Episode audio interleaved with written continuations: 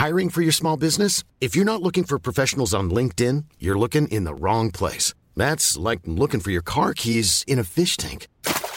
LinkedIn helps you hire professionals you can't find anywhere else, even those who aren't actively searching for a new job but might be open to the perfect role. In a given month, over 70% of LinkedIn users don't even visit other leading job sites. So start looking in the right place. With LinkedIn, you can hire professionals like a professional. Post your free job on linkedin.com slash people today.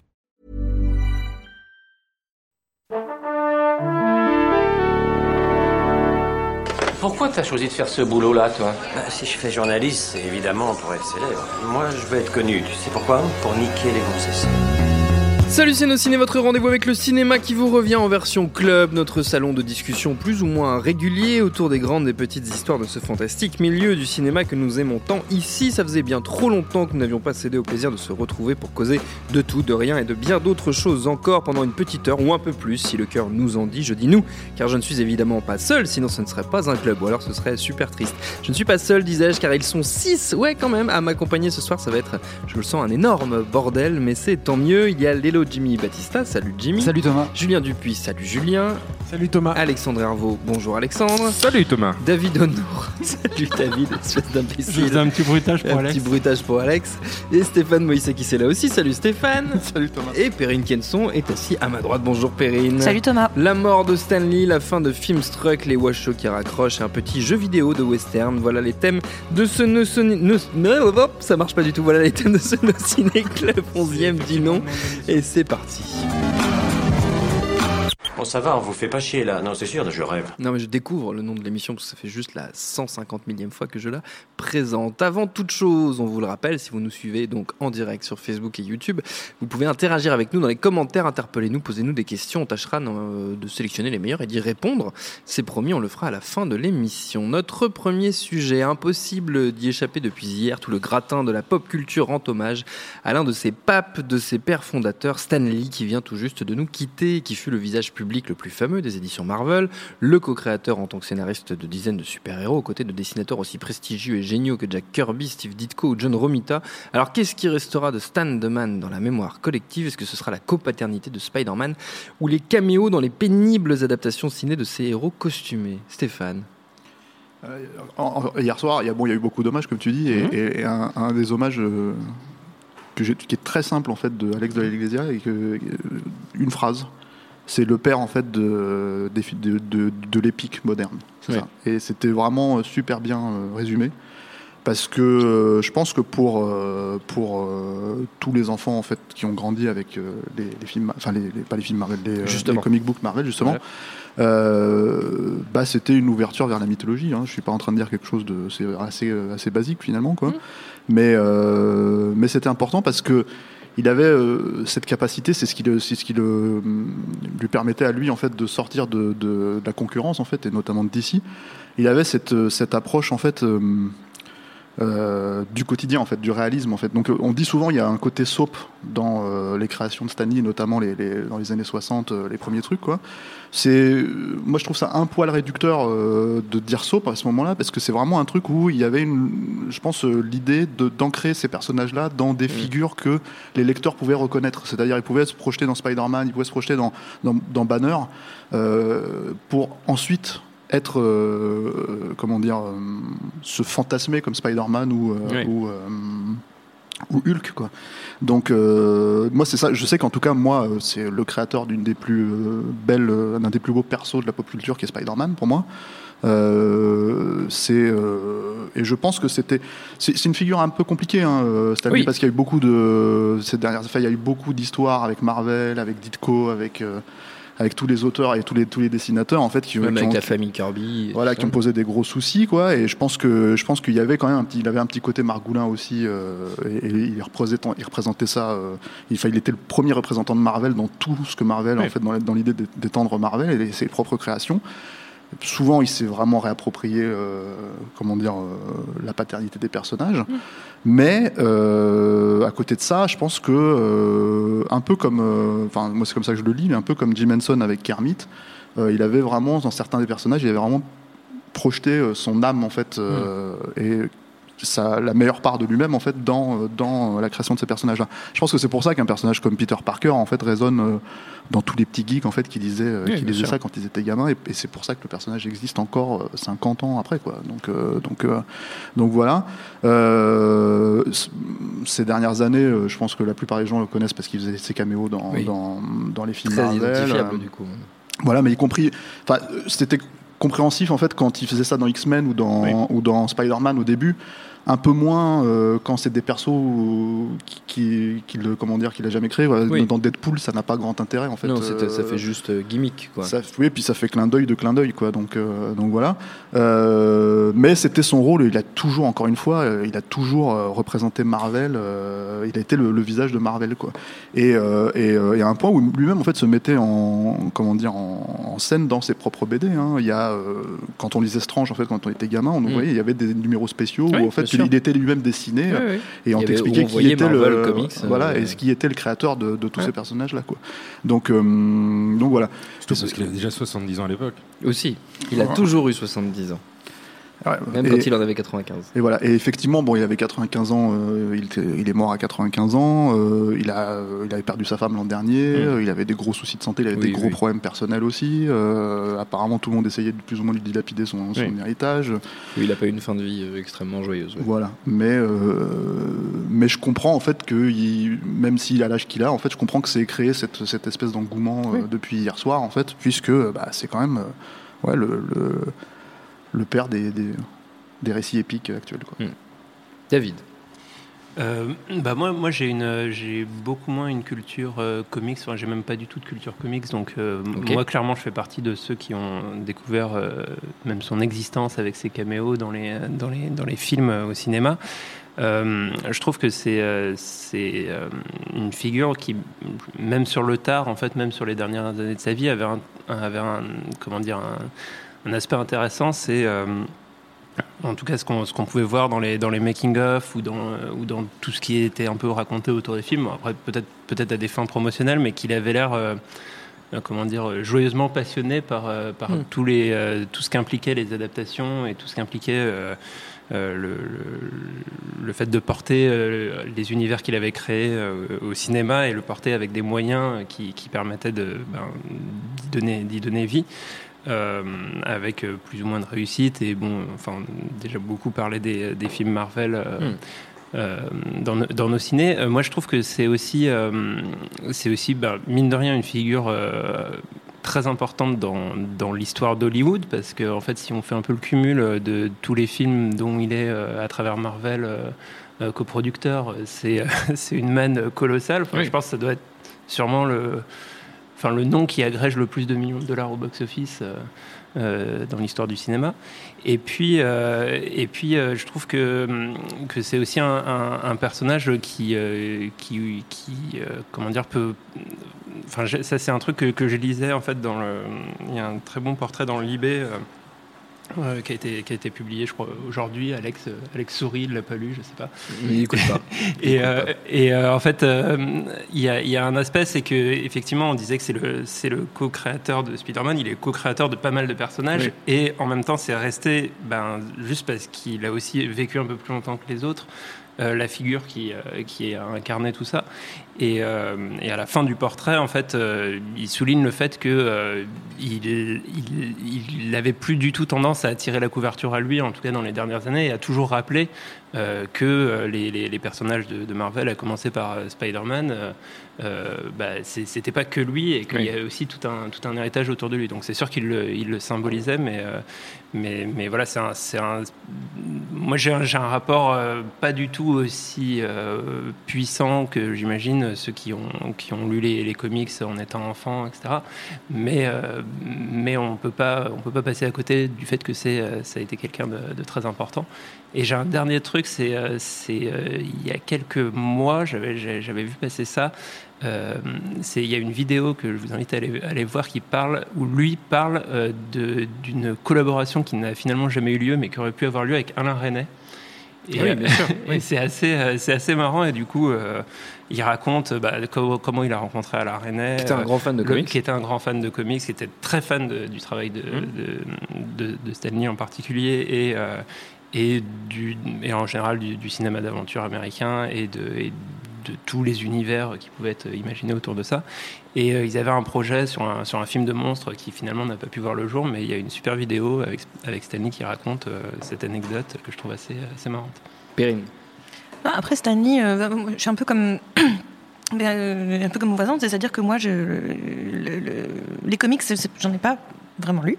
Donc euh, Ah bah, Stanley, bravo. je l'ai identifié plutôt, ben, en effet, par par euh, par les caméos euh, dans, dans, dans les films, et puis après parce que j'en ai lu, etc. Et euh, tout simplement, enfin voilà, il est mort à 95 ans. Je je je mets pas du tout en question la, la peine ressentie par ceux qui la ressentent. C'est juste que il y a une sorte de c'est le cycle de la vie. j'ai envie de dire. Il y a un petit côté, il y a un petit côté. Alors bon, euh, pas nous faire un petit côté le roi lion, enfin, je sais pas. même, Non, non, non, non, mais pas du tout. Non, non, mais voilà, je, je mets pas du tout ça en question deux secondes. Euh, mais, mais je comprends. Après, c'est justement 95 ans, c'est- long, et on peut s'apercevoir que c'est quelqu'un qui a une vie assez extraordinaire en soi, dans- de, de se dire que c'est à 17 ans, je crois qu'il a commencé à, à Timely Comics, euh, euh, donc à- qui est devenu Marvel. Oui. Euh, par la suite, dès, dès au bout de deux ans, il était déjà éditeur là-bas. Il est parti à la guerre. il a fait la guerre, la Seconde Guerre mondiale, et le gars faisait partie des neuf personnes qui étaient considérées comme dramaturges au sein de l'armée, parce que voilà. Il donc en il, en faut. Il en Et faut donc parce que aussi. et, et je pense que ça a aussi infusé mine de rien euh, son, son écriture. Donc je pense que voilà, c'est quelqu'un qui, qui, qui a une, une, une vie euh, assez euh, fascinante et incroyable. Et je, je- et je suis sûre et je l'attends le, le film sur la vie de Stanley de Stanley.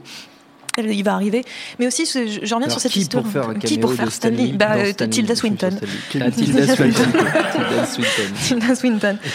Mais euh, non, après voilà, ce, que, ce, qui, ce qui est assez fascinant, et je reviens sur un petit peu ce que disaient euh, euh, mes voisins encore une fois, c'est que le, le- le- l'idée de, de- du lien avec l'enfance en fait, c'est-à-dire Mm. que clairement, euh, pour moi non, dans le sens où euh, encore une fois, moi les comics, c'est pas, ça faisait pas partie de mon, mon enfance, mais pour beaucoup et notamment beaucoup d'Américains, oui, les, les comics, ça les a aidés à prendre confiance en eux, à, dé- à découvrir d'autres mondes, à s'ouvrir.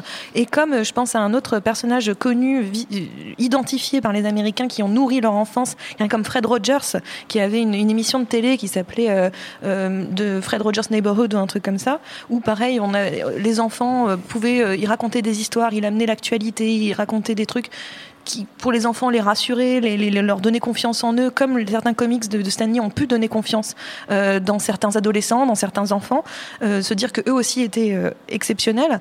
Et bien en fait voilà, c'est, ou même Jim Henson, hein, clairement avec avec, Hermit, etc. Enfin voilà, c'est des figures pour moi qui ont disparu et qui ont, ont ce lien très très fort avec l'enfance. Et c'était un petit peu le le dernier des dinosaures, j'ai envie de dire, par rapport à ça.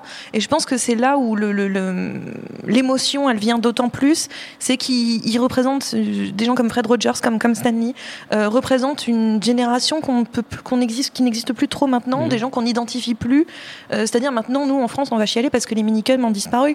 Mais c'est-à-dire qu'en soi, on n'a pas de figure comme ça qui représente tellement l'enfance. Je pense que moi, je pleurais quand ça sera Fred et Jamie qui partiront.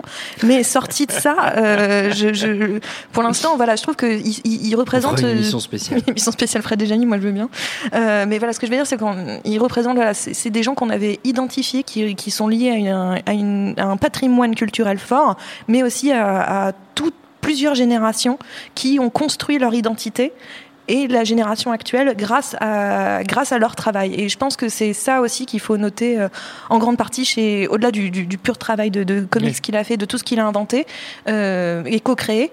Eh bien, je pense que c'est, c'est, aussi ça, c'est que d'un seul coup, on a perdu quelqu'un qui nous, qui a éduqué. Et euh, comme encore une fois, d'autres personnes l'ont été, Jim Henson et Fred Rogers pour les États-Unis. Mais je pense que c'est ça qui fait que, que Stanley reste quelqu'un de, bah, de, de- d'intéressant et qui crée une telle émotion euh, sur énormément de générations euh, à l'heure actuelle. Julien. Euh, Moi, Stanley, c'est euh, d'abord le, le visage. Alors, c'est un peu paradoxal parce que c'était des couvertures qui étaient signées par des Français, Mitton notamment, mais c'est le, le visage en fait qui ornait les, les Strange euh, Special Origins, en fait, Oui. où tu voyais un, un visage comme ça qui trônait au-dessus d'une d'une d'une machine à écrire. Et il y a deux choses en fait avec ça. C'est euh, la première, c'est que on, on a cité, on l'a comparé à beaucoup de gens, là, Jim Henson, etc. Pour moi, c'était euh, si je devais le comparer à une autre figure comme ça, ce serait Walt Disney. C'est-à-dire que c'est quelqu'un qui, euh, en se mettant en scène, en, en montrant aussi le processus de fabrication de ses, de ses comics, parce que c'était ça aussi, hein, Stanley. Hein, il y avait déjà un côté un peu euh, euh, méta en fait hein, dans, dans, dans, dans ses comics, hein, la façon qu'il avait de présenter. Euh, ses équipes, etc.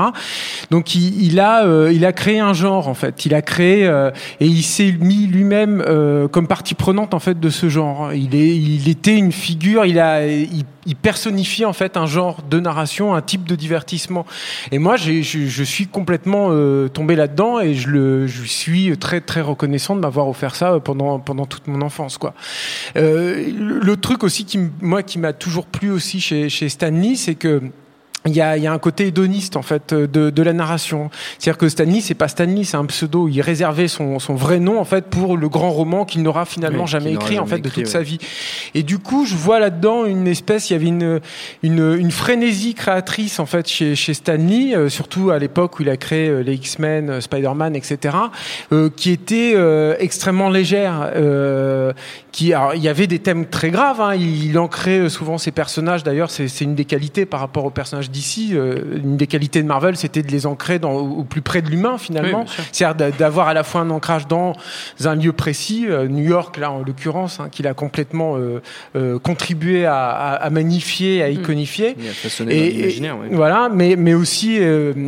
Euh, de temps en temps, bah, il suivait vachement le mouvement, etc. Mais il avait, euh, euh, comment dire, il y avait presque pas d'état d'âme en fait chez Stanley. C'est-à-dire qu'il il, enchaînait les créations comme ça. Il, y avait, il y avait, euh, en apparence en tout cas, euh, très très peu de de, de, de réflexion en fait. C'était juste qu'il fallait, il fallait créer, il fallait présenter des nouveaux personnages. Et il y avait un côté euh, désinhibé en fait qui se sentait dans cette euh, galerie euh, pléthorique. Et, euh, chamarré, et c'est un, un doux mot encore par rapport à ce qu'il nous a offert, de, de personnages avec des pouvoirs et, et parfois des costumes et des pouvoirs complètement, euh, complètement ouf, quoi. hein.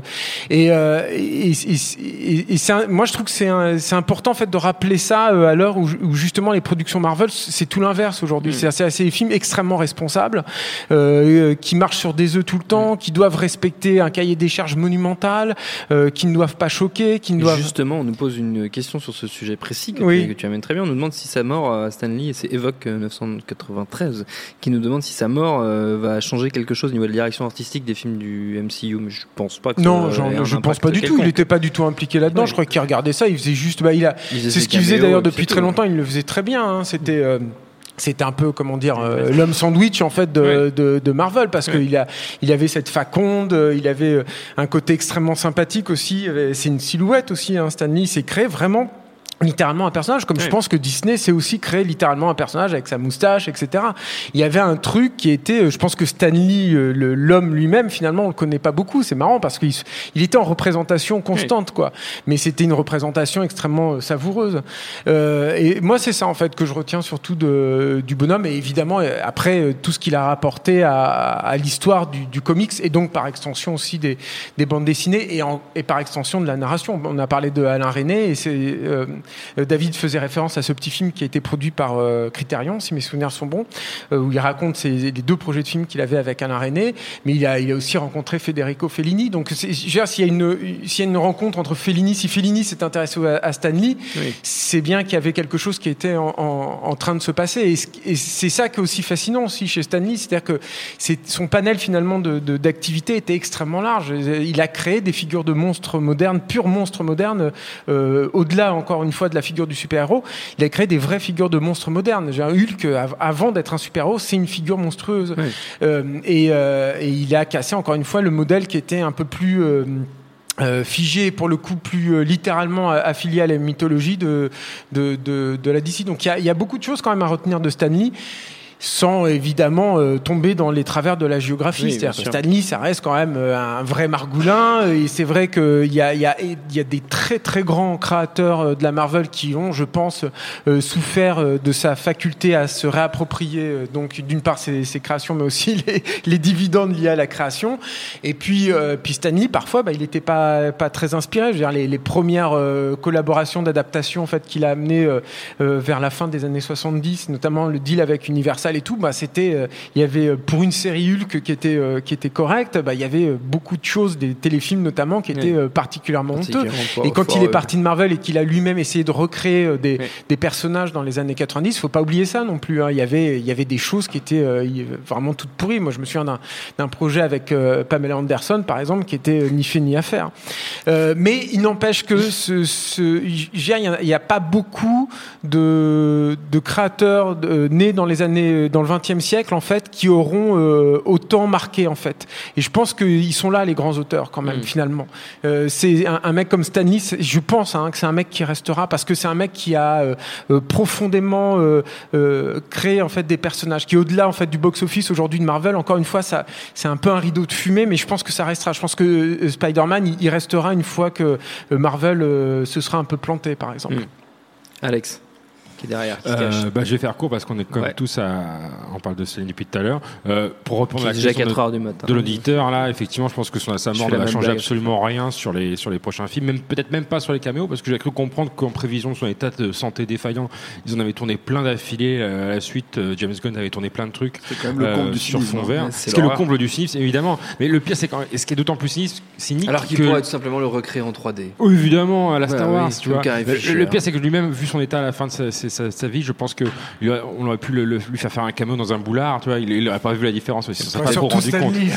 Je pense qu'il aurait vu la différence. Il aurait dit oui. c'est ça. Et, euh, et non, non, moi, juste pour euh, faire le, le- le jouer le coup de l'impression. euh, moi, j'ai j'ai- j'ai lu Strange quand j'étais gamin, mais très en retard. Et c'était pas, c'était pas au moment de sa parution. C'était genre les, les Strange qui, dernier. les Strange poussiéreux, machin, etc., qui traînaient. Et, et, et, et- et moi, ce, ce- ce- bon, euh, je dirais Tu que vas nous Sta- traiter de vieux con. en non, fait, non, là. c'est pas un petit peu gentiment, mais Ouais. non, non, mais Stan, Vu, vu son influence, moi, moi, par exemple, euh, mes, mes, mes premiers émois euh, marveliens, je dois avouer que c'était plutôt via les séries animées de type euh, la série Spider-Man, la série, euh, la série X-Men, avec ses génériques rigolos, etc.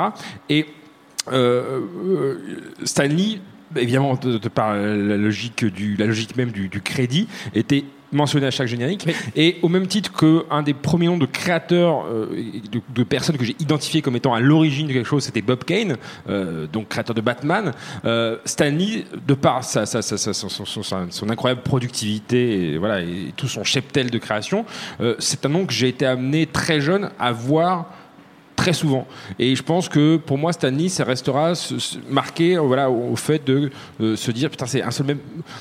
À tel point que je pense qu'à un moment, je me suis, j'ai eu des doutes, tu vois. Je suis presque de la même façon qu'on voyait les, les- sur les bibliothèques vertes, euh, Alfred Hitchcock présente, et on savait pertinemment que c'était pas lui qui l'écrivait, c'était Oui. juste un prête-nom, voilà, pour faire euh, euh, l'aventure et le service après-vente. Au bout d'un moment, je me suis même demandé si euh, Stanley, c'était pas euh, euh, toute une équipe ou un nom de studio, voilà. Donc c'est à peu près tout ce que j'ai à raconter là-dessus. Sinon, euh, euh, reste une piste, beau gosse. Il peut jamais finir. Il dit un truc sérieux, un- presque touchant, et en fait, il, voilà, il fout le feu Et derrière. il pète dans le micro. Et il pète dans le micro de Jimmy. Bah moi je sais pas, tout le monde parle de Spike Lee depuis une heure. Euh, j'ai- envie de dire, euh, vous parlez tous de Malcolm X. Euh, do the right thing les gars quoi. Enfin je suis désolé quoi. Non non mais euh, enfin bon voilà j'ai rien à rajouter à tout ce que tout ce qui a été dit. Euh, Enfin moi c'était pareil que, que Julien, c'était les couvertures de Strange avec euh, le gros papa barbu. Moi il me rappelait un peu un mélange de Walt Disney et de Stephen J. Cannell, le mec euh, qui, Oui, qui tapait qui- à la qui- machine à la fin des, séries. écart, quoi. Ah, le grand écart, je suis désolé mais c'est voilà. attendez, on, on- Ah, il me on- rappelle Alfred attendez. Hitchcock et Uwe Ball.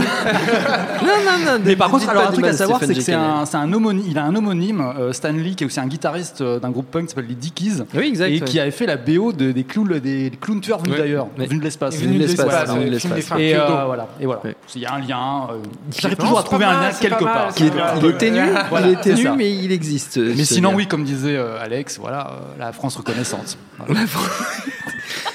Pourquoi pas Euh, Très bien. Je sais pas pourquoi on les a mis côte à côte, Jimmy et Alex. C'était vraiment Avec les bières. Oui, avec les bières. Les deux c'est du bout de la table, super mauvaise idée en fait. C'est vraiment les mecs de- du- à côté du radiateur. Ouais, ça, Il laisse tomber son, son truc, c'est toute votre vie, ce sera ça en fait. hein, C'est ça. En regardant les réseaux sociaux. Les mecs ont presque 40 ans, c'est toujours les camps du fond de la classe.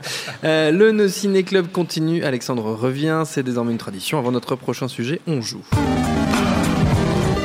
Show me what you got. Et on va commencer par un petit quiz à destination de nos amis autour de la table. Un quiz forcément vu l'actualité dédié à Marvel Comics. Cinq questions vachardes sur le sujet. Le premier qui répond a gagné. Quentin, on peut mettre le petit. euh, Voilà, j'aime bien, j'adore. ça fait trop. euh, ça fait Julien Lepers à fond. Euh, première question. Spider-Man est sans doute l'un des héros, on l'a dit, les plus emblématiques de euh, créés par Stan Lee, mais il a failli porter d'autres noms. Savez-vous lesquels? Arakman. Euh, il avait pensé à Flyman. Tout à fait. Flyman et. T'as déjà à dire 1 sur 2, c'est déjà pas mal. Je sens que il y a- Julien va gagner, il y a- comme à chaque fois. Il y avait un tiret entre Fly et on n'a pas ce niveau de détail. Mais du coup, Flyman, il aurait, ça aurait pas été. euh, Bah, ça aurait pas Non, été mais en fait, il pensait à. Il- pas- son truc, c'était un super-héros qui pouvait euh, grimper euh, sur les murs, etc. Donc il a failli ici s'appeler Insectman. Voilà, Insectman. C'était quand même vachement moins bien Insectman. que Spider-Man. Euh, dans les comics, la destruction des villes lors des batailles épiques des super-héros est un problème récurrent, donc Marvel a trouvé une solution avec une entreprise chargée de rebâtir les lieux à l'identique. Est-ce que vous connaissez son nom? Non. Bah, Acme, qu'on avait tout le temps, là. Acme, non. Non. Non. Damage Control, ça s'appelle. Ah oui. Eh ouais, C'est eh pas ouais, eh ouais, c'est pas mal, c'est pas mal, c'est pas mal. Un autre euh, personnage emblématique de l'univers Marvel, c'est Hulk, évidemment, on l'a dit, reconnaissable aisément à sa couleur verte, mais ça n'est pas sa couleur originelle. Gris. Oh là là, bravo, bien, ouais, je suis trop fort, Attends. trop fort. Non mais je sais. Strange spécial origine. Ouais, ouais, bah, bien sûr. Tant qu'on parle de super-héros, on a beaucoup causé ces dernières années, notamment dans cette émission de Black Panther, super-héros noir, dont le nom très connoté politiquement dans l'Amérique des années 60-70 a fini par gêner quand même un peu Marvel qui a décidé de le changer. Savez-vous par quoi il fut remplacé? Ah merde, j'avais suivi ça, mais. euh, Mm. Enfin, pas à l'époque, hein, j'étais pas là. Si, si, Ouais. t'étais là. Black Panther, ouais, non. Euh, si, si, mais je me rappelle plus. Donc ils ont, cha- ils ont pas cherché très très loin. Non, non, euh, c'était Black. The Panther Parce qu'il y a eu le faucon, mais c'est un autre personnage. euh, C'était pas The chez- Panther. Ils ont gardé Black, et puis ils ont changé euh, Ah bon Black l'animal. Puma ou Black truc Puma, ouais. Presque. Black Light, non. Black Cougar Non. Mon aussi préféré d'ailleurs. Black Leopard Léopard Oui, bien joué, Kenson. C'est lucky guess, comme on dit. Non, je Black cherche. Leopard, effectivement, On n'a pas apprécié la- effectivement. la vanne d'Alexandre à sa juste valeur. C'est vrai qu'on n'a pas apprécié la vanne d'Alexandre à sa juste valeur. Tu peux la refaire, Alexandre? Non, j'avais suggéré Black Cougar en que c'était mon site préféré. J'avais bien compris. J'avais malheureusement bien, bien entendu. Euh, c'est triste. C'est triste. Et puisque nous sommes, malgré les apparences et la présence d'Alexandre Herbeau, une émission de cinéma, dernière question quel grand, très grand acteur issu d'une illustre famille du cinéma américain a choisi un pseudonyme inspiré par un héros Nicolas de Marvel Cage. Oui, merci. Putain, Putain, alors là, de me faire dégoûté, tu t'es fait griller sur une question de Nicolas Cage. Putain, Jimmy Batista grillé. sûr, je sais. Ah, bien sûr qu'il le C'est savait. une double référence en plus. Depuis hein, son- Oui, à Luke Cage et John Cage. oui. ouais. Moi, je Et connais que Luke Cage. Oui, je sais, ça m'étonne pas. Euh, c'est horrible ce que je dis, c'est méchant. Moi, je sais pas c'est qui John Cage, vas-y. C'est hein, un compositeur de, de, de, de musique contemporaine. on va dire avant-gardiste. Avant-gardiste, voilà, D'accord, musique c'est contemporaine. Je connaissais lui, pas lui. C'est pas, c'est pas trop un punk, mais c'est pas grave, on continue. Et puis on s'en fout en plus. Euh, qui arrivera à proposer une offre alternative de qualité au mastodonte de la vidéo à la demande? C'est la question qui nous taraude à l'annonce de la fermeture programmée de Filmstruck, cette plateforme de VOD dédiée aux cinéphiles qui proposait un catalogue ramassé mais trié sur le volet. Elle venait tout juste d'arriver en France il y a quelques mois, mais ses actionnaires, dont Warner, ont décidé de réviser leur stratégie de fermer boutique. La plateforme sera donc inactive d'ici la fin du mois de novembre. C'est bien triste. Est-ce que ça veut dire que Netflix et Amazon vont manger toute la concurrence à terme? Julien, ça tombe sur toi. Alors ça, je sais rien, je sais pas Bah, du je tout te si- demande pas de prédire l'avenir. Non, non, bah non, je, je serais bien. Je, je vais pas jouer les Cassandres, hein, mais euh, et, et- et puis euh, et, et puis euh, si s'il y a, si on doit euh, faire un peu de prospection, euh, il y a, il y a une possibilité euh, dans la fermeture que la fermeture de de, de, de Filmstruck coïncide avec la la volonté en fait de Warner de proposer un service de, Oui. de vidéo à la demande qui soit un peu plus conséquent à l'avenir. Enfin, Oui. en tout cas, c'est comme ça qu'ils l'ont qu'ils l'ont présenté. La- la- plus ou moins. voilà, la vraie question qui se pose, parce que le- il y a une autre raison en fait qui a été avancée, c'est que il- ça reste un marché de niche, c'est leur propre euh, terme. Et, euh, et- et m- moi, la question que me pose en fait cette, euh, cette disparition, c'est euh, quelle place pour la cinéphilie, au sens euh, classique en fait du terme, euh, dans le dans ces nouvelles euh, façons de consommer le cinéma. Euh, C'est-à-dire que quand on, on- on- Netflix, en tout cas en France, euh, t'as pas de film muet. Je crois que le seul film muet euh, qui est proposé actuellement, c'est Vie Artiste. Euh, t'as- et, et voilà, t'as extrêmement T'as quasiment pas de films qui datent des années euh, avant les années 70 en fait, Euh, et, euh, et- et- et je me demande en fait si ce, ces, ces services de VO2 qui sont euh, basiquement en fait du flux en fait de, de, de films donc qu'on te propose, euh, ne peuvent coïncider en fait avec l'exigence liée à la cinéphilie. C'est-à-dire que je, je, me demande en fait euh, si euh, la cinéphilie n'a pas besoin d'un guide, euh, quel qu'il soit, mais d'un Patrick Brion, d'un voilà, de, de, de quelqu'un en fait qui, qui t'amène en fait à t'intéresser à, à, ces Mm. films-là pour que finalement ils puissent fonctionner. Et Mm. du coup, par extension, est-ce que un- une plateforme qui va d'office te présenter tout ce que tu veux peut euh, euh, vivre euh, des films un, petit peu plus, euh, alors j'aime pas ce terme-là, mais un peu plus exigeant. Enfin, je- je- j'entends par là que je suis comme tout le monde et je, enfin, je, pense que beaucoup de gens sont en tout cas comme moi. C'est-à-dire que si tu as le choix entre voir un vilain blockbuster, tu sais que c'est un peu pourri, mais c'est récent, puis c'est facile à voir, et puis voir un, classique en noir et blanc muet où tu sais que c'est un chef-d'œuvre, mais ça va être un tout petit peu plus exigeant en fait à voir parce que ben il faut ton, ton cerveau il va être un peu plus en éveil, etc. T'as quand même tendance à aller voir le blockbuster pourri et je pense que c'est un peu pareil en fait quand tu télécharges, c'est-à-dire qu'il y a, il y a une, il- t'as quand même une nécessité en fait où t'as as besoin encore une fois d'un accompagnement en fait, d'un- d'un d'un guide pour pour aller là-dedans et euh, et euh, c'est ça en fait cette euh, Un guide comme David Honora qui un vient de guide comme Movieland, Movieland, exactement, par exemple, qui est disponible dans toutes les librairies à 25 euros. euh. Numéro 1 des ventes Amazon. hein. Aux éditions Ring. Donc voilà, non mais c'est la, c'est la seule question. En fait, le, le truc c'est qu'il y, y a beaucoup de, de cinéphiles, enfin en tout cas euh, évidemment surtout aux États-Unis, puis de, de cinéastes. Il y a une, une pétition qui a été lancée en ligne pour euh, pour que subsiste le site. Bon, alors la pétition, j'ai pas l'impression qu'elle euh, elle, elle- elle soit en train de cartonner. Mais il y a Bill Hader qui a pris position aussi. Ouais, mais mais Del euh, Toro, des gens comme voilà, ça. mais mais euh, mais c'est c'est- ça reste quand même une question en fait. C'est-à-dire que je, je pense que malgré tout, quoi qu'on en dise, chaque support, chaque façon de consommer le cinéma induit une- un certain type en fait de cinéphilie. Ouais. Je pense que ça c'est euh, euh, tu, tu peux pas nier ça en fait. Et, euh, et je me demande encore une fois si ce mode de consommation en fait des films laisse de la place à ça. C'est-à-dire que si- juste pour terminer aussi ce que, sur ce que je disais tout à l'heure, si euh, si euh, Netflix par exemple ne propose plus Casablanca comme ça a été Oui. le cas à une époque, c'est parce que Casablanca ne fonctionnait pas en fait Oui. sur Netflix, mais ne fonctionnait pas du tout quoi. Oui. Donc c'est bien qu'il y a là un il y a là un problème quoi et que je pense que voilà on a on a besoin d'un un cinéma de quartier, enfin de, de, de, de quelque chose en fait qui est absent en fait de ce type de, consommation des films. C'est, ce ce n'est que mon humble avis, enfin en tout cas qui est étayé par cette disparition. David, tu, tu, levais, tu Euh, levais la main. Oui, oui, parce que enfin, je suis assez d'accord avec. Tu vas avoir euh, la parole après. non, mais je, je suis assez d'accord vous avec pouvez les prendre une bière, il n'y a pas de les, les comparaisons, euh, les comparaisons avec le monde réel, en fait, euh, en, en parlant de- des, des- des services de VOD et de SVOD, euh, des services comme euh, Netflix ou Amazon Prime, euh, même s'ils proposent une, quantité de films euh, pas totalement négligeable, euh, sont vraiment pour moi des, plus des, euh, des prolongations d'une offre de télévision qui en gros te, te Oui. présélectionne des, des programmes qui vont t'occuper euh, plutôt que, que une version moderne du, du vidéoclub.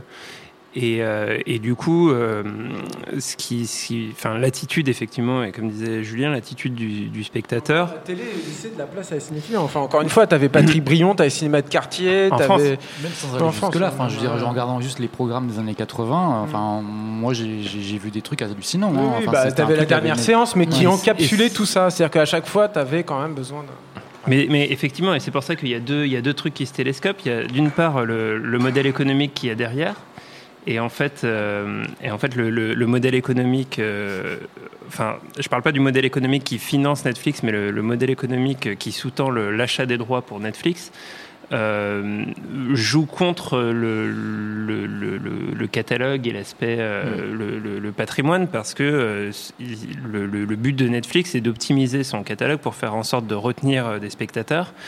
Et, euh, et du coup, euh, ça, ça n'incite pas du tout à, mu- à multiplier des titres qui sont très peu vus, Oui. euh, mais plutôt euh, à sélectionner des, des, euh, une série de, de têtes de gondole dans des domaines très diversifiés pour, pour retenir un maximum de- de- de- d'abonnés à, à son service. On nous demande, David, c'est Giorgio qui nous demande si, comme aux US, le catalogue Netflix est beaucoup plus important, si ça concerne aussi les films de patrimoine. Je sais pas si toi tu peux. Non, bah, justement, mais- même, même aux US, le, le- enfin, le, en tout cas, le, ça, ça dépend où est-ce qu'on arrête le patrimoine, parce que le patrimoine Oui, aujourd'hui, c'est déjà ouais. les années 80. hein. Oui. Bah, le patrimoine, c'est à partir de 10 ans. C'est 10 Ouais, ans de moins. En vrai, le patrimoine en France, c'est considéré à 10 ans de moins. Déjà, un film qui est sorti en 2008, c'est déjà du patrimoine. Film classique, c'est plus de 20 ans. Voilà, donc. euh, Ok. donc à ce- à Selon les définitions du. CNC. Du Les. Visiteurs 3, c'est bientôt un classique, les gars. Soyez prêts. Ah, déjà, c'est un patrimoine. C'est patrimoine, presque. Presque patrimoine. Et, euh, et du coup, en fait, on est, euh, on est entre, entre les deux avec. euh, pour moi, il y a, pour moi, il y a deux problématiques. Il y a, un truc qui est, très, important, c'est euh, la question de l'offre et le fait que euh, euh, sur l'ensemble des films produits dans l'histoire du cinéma, et y compris les films reconnus et, et comment dire signalés comme des films importants de l'histoire du cinéma, une énorme partie n'est pas disponible euh, dans, des, dans des services euh, simples de, de, de vidéo à la demande, alors, et encore moins dans des, sur des services euh, par abonnement. Hmm. Donc euh, il y a quand même une grosse partie qui est exposée sur, dans la vidéo à la demande où on, on paye à l'acte euh, les, les films, mais si on se concentre uniquement sur, euh, sur euh, euh, la SVOD qui concentre l'essentiel de l'usage légal aujourd'hui, euh, très très peu de, de- de films de patrimoine et de films classiques sont, sont, sont exposés. Et euh, ça, de fait, euh, ça a tendance à invisibiliser euh, une, une partie de l'histoire du cinéma. Donc ça, c'est une première chose, qui est que euh, avec le temps, le risque, c'est qu'on finisse tout simplement par oublier les films, parce qu'en plus, le, le secteur du physique est en train de complètement se casser la gueule. Et euh, potentiellement, euh, bientôt, des, des films seront tout simplement plus visibles. Ils vont juste disparaître parce qu'ils seront Et- plus accessibles. Voilà. Par- a- par- par- il y a- technologiquement, je veux dire. Exactement. Il y a donc il y a question technologique et en fait ces, ces, ces films sont uniquement accessibles aujourd'hui. euh, par des offres illégales. Ce qui fait que, euh, et à mon avis, c'est un, biais qui est, qui est vraiment problématique, qui fait que les, les gens cinéphiles curieux qui vont vouloir euh, sortir en fait du catalogue qui leur est mis sous les yeux et qui Mm. leur un, peu- imposé sont en train depuis des années en fait de développer des, des- et je m'inclus dedans euh, de développer des habitudes qui sont des habitudes illégales. C'est-à-dire qu'on sait euh, que pour, pour voir tel ou tel film euh, ça devient plus, plus facile et moins cher etc de, de, de, de le, pirater ou de le, télécharger parce que ces, ces, ces films ne, ne sont pas proposés. Donc ça c'est un premier, un premier aspect. C'est la question de, l'exposition qui à mon sens est, est en partie due euh, donc euh, un à l'aspect de, modèle économique et le fait que les euh, les, plateformes sont obligées de, payer des, droits à l'avance pour pouvoir proposer les films et que contrairement à la musique aucune plateforme n'a pu mettre en place un, un modèle de, de partage de revenus qui est toujours refusé par les, par les studios ce qui serait en fait, euh, enfin voilà, typiquement, euh, si, on, si tu veux pouvoir faire un service qui propose un, un catalogue très large, il faudrait pouvoir être sur, sur ce type de modèle Mm. pour dire en gros, bah voilà, euh, Casablanca, il a été vu euh, euh, 10 000 fois ce mois-ci, donc je vous donne une partie de, de, de ça et je peux pas me permettre parce que je veux avoir Casablanca, mais aussi toute la filmo d'Hitchcock et puis des Polanski et puis des machins. je, je, je- pour pouvoir proposer l'exhaustivité, Mm. euh, je, je reverse que sur ce qui a été consommé. Ce qui, ce qui est un, un- un modèle qui, qui, est- qui existe dans la musique avec, euh, avec toutes les limites qu'on connaît euh, et qui expliquent les, aussi les artistes, etc. Mais en tout cas, qui, qui, qui, pour le moment est complètement verrouillé par les ayants droit dans le cinéma. Mm. Et le deuxième truc, c'est- effectivement ce que, ce que disait Julien, c'est-à-dire que euh, il, y a aussi, il y aurait aussi une approche et euh, en parallèle de Filmstruck, il y a une initiative comme Mubi qui, qui pourrait être un exemple de, de, de- de ça, c'est-à-dire de, de- de- de prendre le, complètement la logique inverse, de dire on va pas pouvoir tout proposer, mais on va avoir euh, une, une logique de, de guide et de prescription. Et on va euh, proposer des films qu'on considère comme importants, comme intéressants, et on va, euh, on- on- et on va vous les programmer entre guillemets d'un moment à l'autre, etc. Euh, Mubi a réussi un développement assez intéressant, a réussi à lever de l'argent, notamment avec, les, sur le, le- avec le marché chinois de manière. euh, enfin, je ne sais pas comment qualifier la manière dont, il- dont ça s'est fait, mais euh, qui est une réaction sur le, marché, sur le marché chinois Non, non, mais j'attends, j'ai un truc à dire. Ok. Putain. Et Mais avec l'accent chinois. Avec l'accent chinois. avec l'accent chinois. ça, va être très gênant. Je pense que ça va être embarrassant. Et, euh, et, euh, et donc, euh, et donc voilà, mais je, mais je pense vraiment euh, que du point de vue du, du spectateur, euh, le, le- le salut doit passer par un entre-deux, à la fois économique et à la fois éditorial. Et, euh, et pour le moment, vraiment, les, les coupables de ce blocage, ce sont les grands studios américains qui refusent euh, que, que ça existe. Euh, parce que ce qui les intéresse, à la limite, c'est que, euh, je sais pas, à un moment donné, ils vont créer une, une pénurie sur, sur Casablanca et ressortir le film avec Ryan Gosling ou je sais pas quoi. Enfin, non, mais je Mon pense qu'il y, a une- il y a une vision. Dieu nous en Non, mais ça, ça, Très peut pas, ça peut marcher comme ça. Justement, ils ont besoin que le Ah, titre Casablanca euh, existe pour. euh, essayé de Non, non, non. la je Non, non, mais Non, je, fais juste cet aparté-là.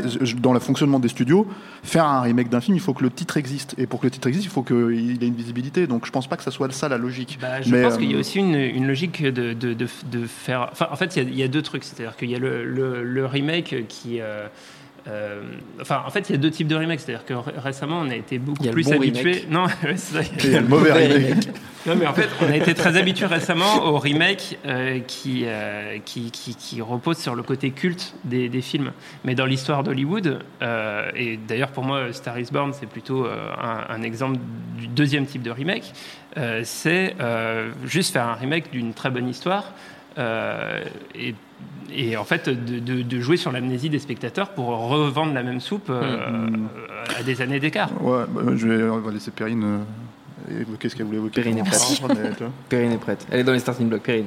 Non, mais c'est vrai qu'il y a- il y, a plusieurs, euh, il y a plusieurs problèmes à, à- à- À régler, à régler là là-dessus. maintenant. Déjà, le problème de, de- de la disparition de Filmstruck, c'est aussi que quand il a été lancé, c'était Time Warner qui l'avait lancé, donc euh, à quel appartient? Parce que c'est un service qui est lié à TCM, donc euh, enfin, bon, donc c'était une sorte de, de vidéoclub de TCM. Et l'idée de Filmstruck, c'était ça. Il avait le, le- le catalogue Criterion. Ils avaient vraiment un, un beau catalogue de 500 titres, vraiment triés sur le volet, des, des, des, des, raretés, mais aussi des hits du, du cinéma classique. Enfin, vraiment, on avait un, un- un bel objet en soi. Et ça, c'était à Time Warner, avant que Time Warner soit racheté par AT&T. Et donc AT&T a quand même d'autres ambitions que, que de faire des jolies choses aussi. Ils veulent faire de l'argent. Et c'est vrai que euh, bah, le système Filmstruck, donc qui était sorti début 2016 euh, aux États-Unis, arrivé euh, début 2018 euh, en- au Royaume-Uni, et donc nous là en, juin, euh, comme en Espagne. Voilà, le- le- en même pas deux ans, il n'a pas eu le temps de s'installer ce, ce- Oui. ce truc-là. Déjà, il n'y a pas quasiment pas eu de, de publicité, il n'y a rien eu. Donc en fait, le, nombre d'abonnés qu'on ne connaît pas, mais il n'a pas eu le temps vraiment de s'installer. Et donc la formule n'a pas marché assez vite pour les ambitions d'AT&T qui ont des grosses ambitions quand même euh, au niveau argent. Donc c'est ça aussi. Là, ils font, ils, ils- ils proclament un truc avec leur espèce de nouvelle plateforme, etc. Sans dire qu'ils veulent faire concurrence à Netflix, mais clairement ils veulent faire concurrence à Netflix. Mais bon, on ne sait pas quand est-ce que ça va avoir lieu, on ne sait pas quelle forme ça va prendre et quelle place va avoir le cinéma classique encore une fois dessus. Parce que là, on en revient à ce que disait aussi Julien, on a cette problématique de la place euh, du cinéma classique sur ce type de plateforme. Sur Netflix, les films de plus de 10 ans, ça représente même moins de 25% des films. Moins de 25% des films. Sur Amazon, on est à à peu près 50%, mais c'est du remplissage. C'est du remplissage aussi, parce que, et je parle sur les plateformes françaises, hein, de, de ces deux, enfin, les parties françaises de ces deux plateformes, là où par exemple quelque chose comme Canal Play, on est plus de l'ordre de plus de 70%, parce que euh, il y a tout le catalogue aussi, il y a tous les catalogues euh, français, notamment Studio Canal, etc., qui est le plus gros catalogue euh, de, de films classiques et patrimoine français.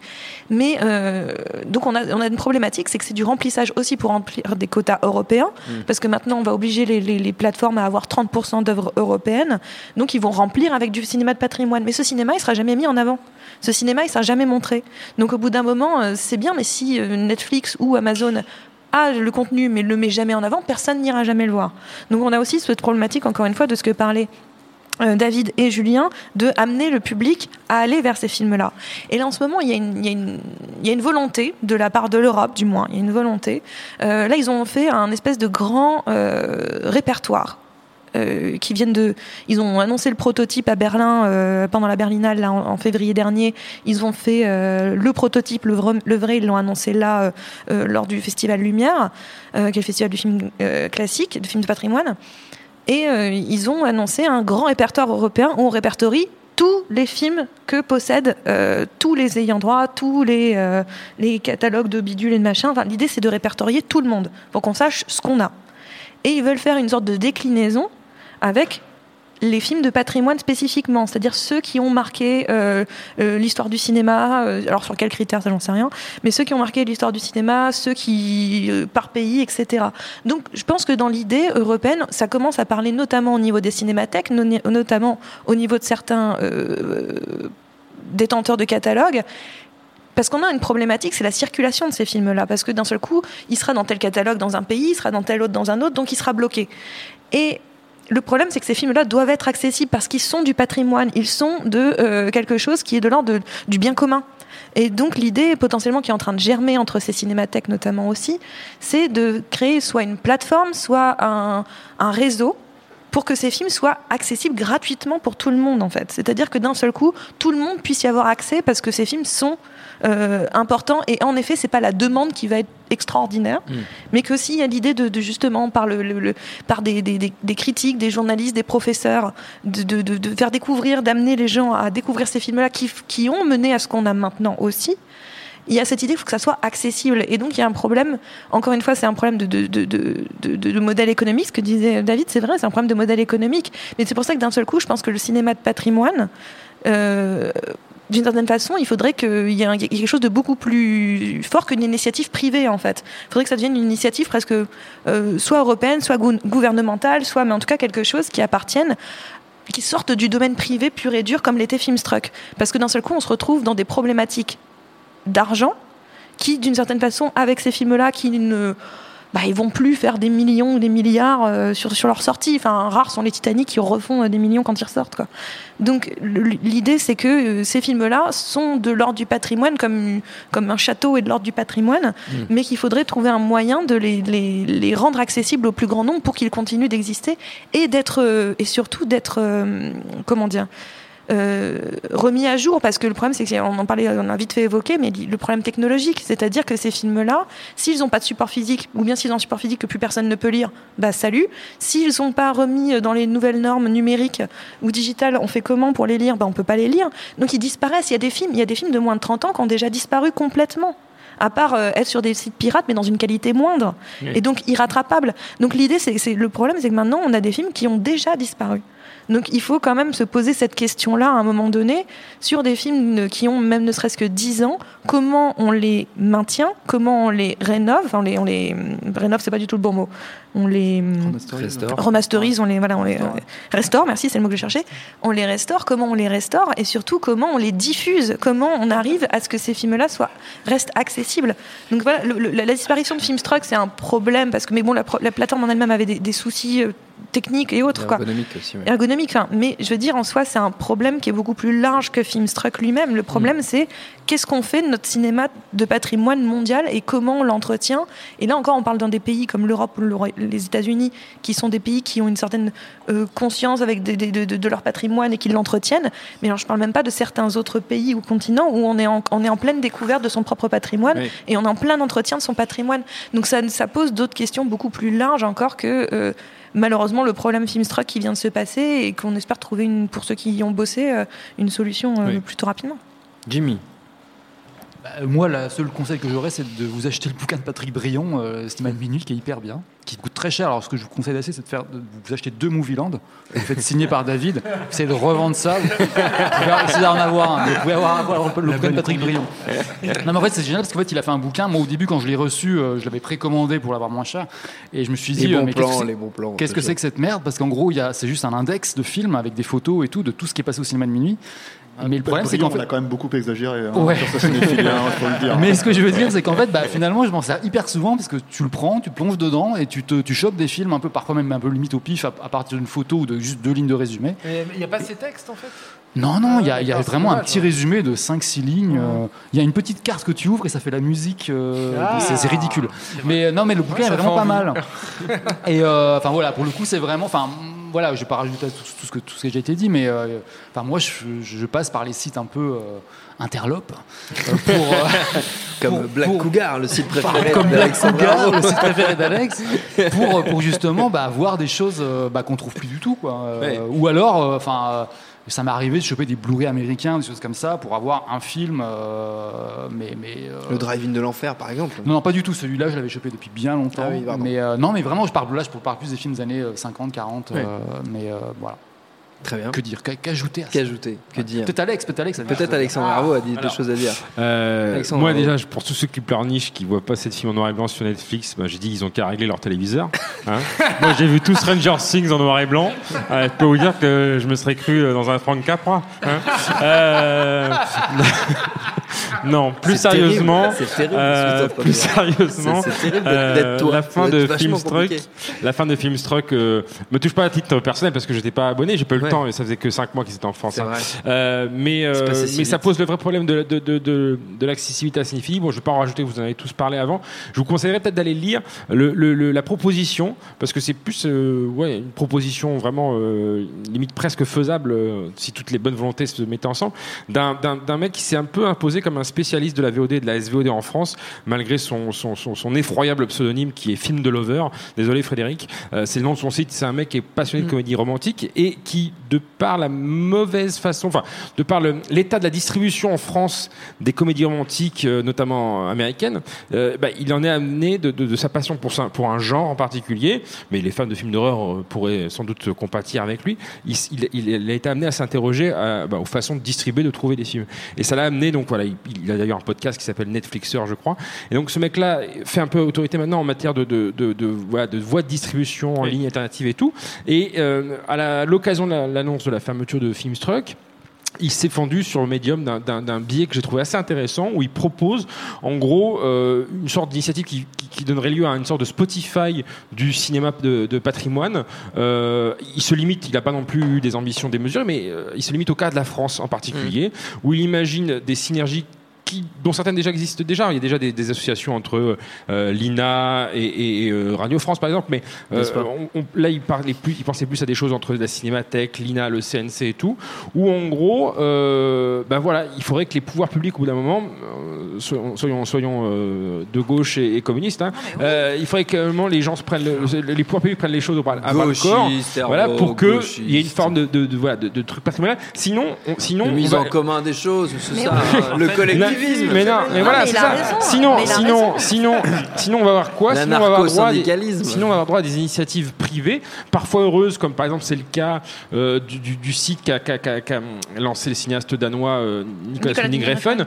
Donc by, w, by NWR, c'est le nom du site, où voilà, le mec s'est amusé à acheter des copies et des droits de, de films très rares, de série Z, série B des années 50-60. Il y a Spamflix qui fait ça aussi. Et, et qui sont euh, voilà il- c'est pas exactement pas le seul, le seul à faire ça mais lui il il a mis un peu les moyens et les films sont accessibles partout dans le monde gratos euh, en streaming mais c'est très éditorialisé il y a des articles à côté euh, et compagnie. Donc mais bon c'est un peu une sorte de je dirais pas jusqu'à de vanity project mais le mec se prend un peu pour le nouveau euh, euh, Pour Winding Refn, on peut dire Vanity Project. hein, ouais, c'est ça. Même. Donc voilà, ça, ça, ouais. ça, ça, c'est un truc privé. Et puis sinon, euh, sinon, euh, de, de quoi voulais-je parler? J'avais un autre exemple particulièrement pertinent sur la tête que j'ai peut-être noté sur mon sur mon pense sur mon pense bête. Ah oui, bah sinon, oui, moi- ça m'a fait marrer que cette histoire de film menu arrive. Domino's Pizza, quand on, même, hein. on a daubé à juste titre sur Netflix depuis depuis tout à l'heure.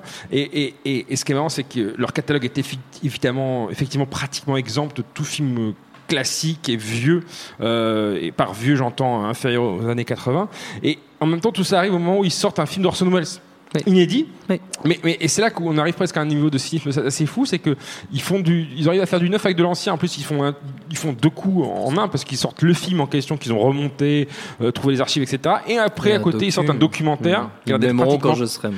pratiquement Mais ils avaient plus- fait ça avec, euh, euh, avec le, le- le- la, la série de doc formidable d'ailleurs Oui, sur, sur les, les- sur, Seconde les- Guerre mondiale sur la, les- sur la Seconde Guerre mondiale, sur la propagande en fait de la Mm. Seconde Guerre mondiale, où ils avaient mis in extenso en fait les films euh, réalisés euh, par cinq- John Ford, cinq etc. sont Et, effectivement, peut-être que peut-être pour des, pour des Back, coups euh, très euh, sur des coups comme ça très euh, voilà euh, exceptionnels, on pourra compter sur un acteur avec les reins financiers solides comme Netflix pour voilà sauver de l'oubli un film, payer pour son pour sa restauration, son remastering et compagnie, mais mais ça reste un, un pis-aller et puis c'est c'est quand même une sorte d'excuse, genre Mm. ah, vous voyez, on, Oui, c'est c'est ce qu'on a fait merde, on, on a sorti un Orson Welles de l'oubli, euh, on Mais vous explique bien comment on l'a de fait. Alors moi je prends ça de autrement. Enfin, je, je vais pas sauver Netflix à chaque fois, mais, mais par contre dans Five Came Back, en tout cas c'était le cas. J'ai pas encore vu moi le Orson Welles, mais mais euh, mais il y a une. euh, Moi j'ai vu ça aussi comme un- justement un souci de de d'éditorialiser en fait ce qui Ouais. n'est pas euh, voilà. C'est à dire que tu, tu rentrais en fait par ces films là par ce, ce doc qui était très moderne très dynamique formidable d'ailleurs.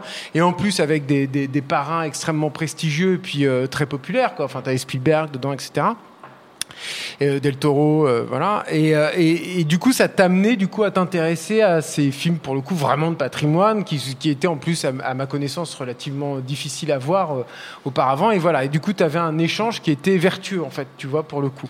Et je, vois ça un petit peu aussi dans, le- dans le truc de, Wells, quoi. Mais c'est vrai que ça reste euh, sporadique et extrêmement limité, quoi. Oui, je pense que tu as raison. De toute façon, c'est toujours un peu compliqué de dire Netflix, de prendre Netflix comme un, bloc d'un seul tenant, parce qu'effectivement, il y a, même au sein même de Netflix, il y a plusieurs divisions. Il y a ceux qui vont être plutôt séries, ceux qui vont être plutôt films. Il y a même un, bureau français qui, qui est en train de se, se reformer, de- de- enfin plutôt de se former tout court, parce qu'avant ils étaient à Amsterdam, donc il va y Non, avoir. ils étaient à Fran- en France avant.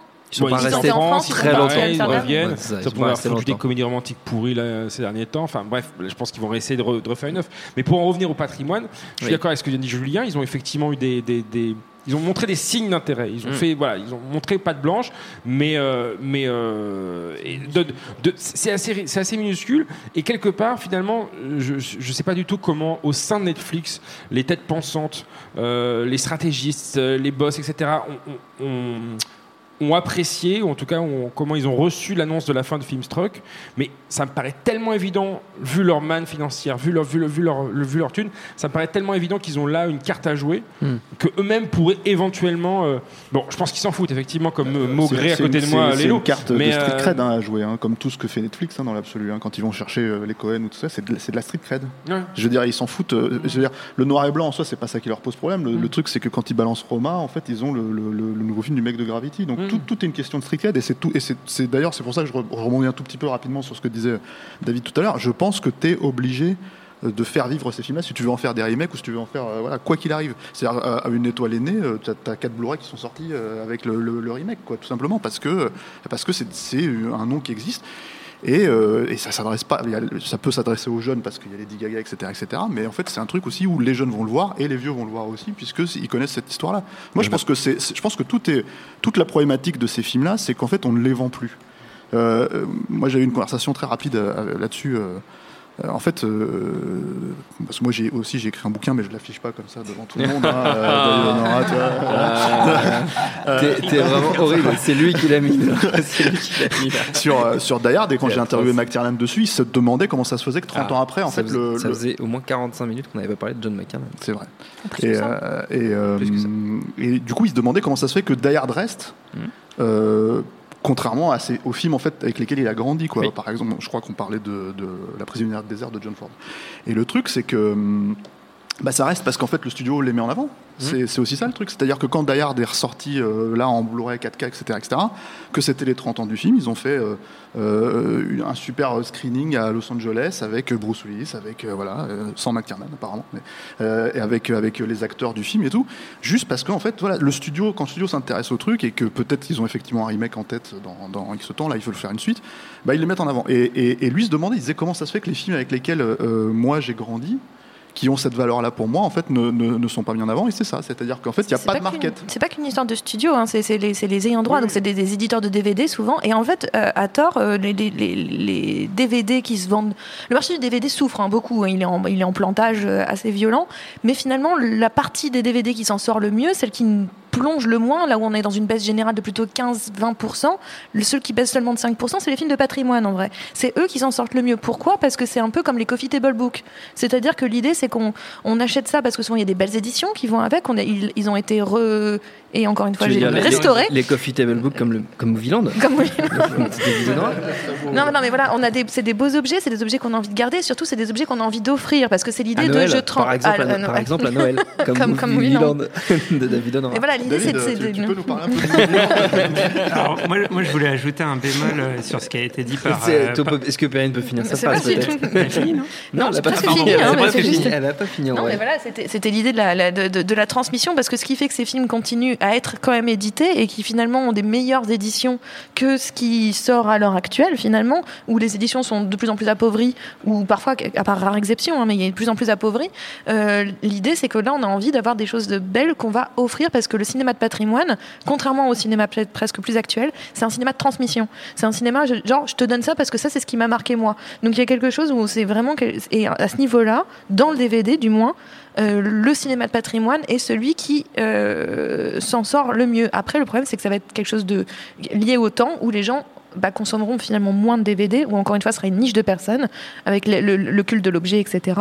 Mais euh, mine de rien, ça, donc ça pose la question après sur les plateformes, ce qu'on dit depuis tout à l'heure. Vas-y, David.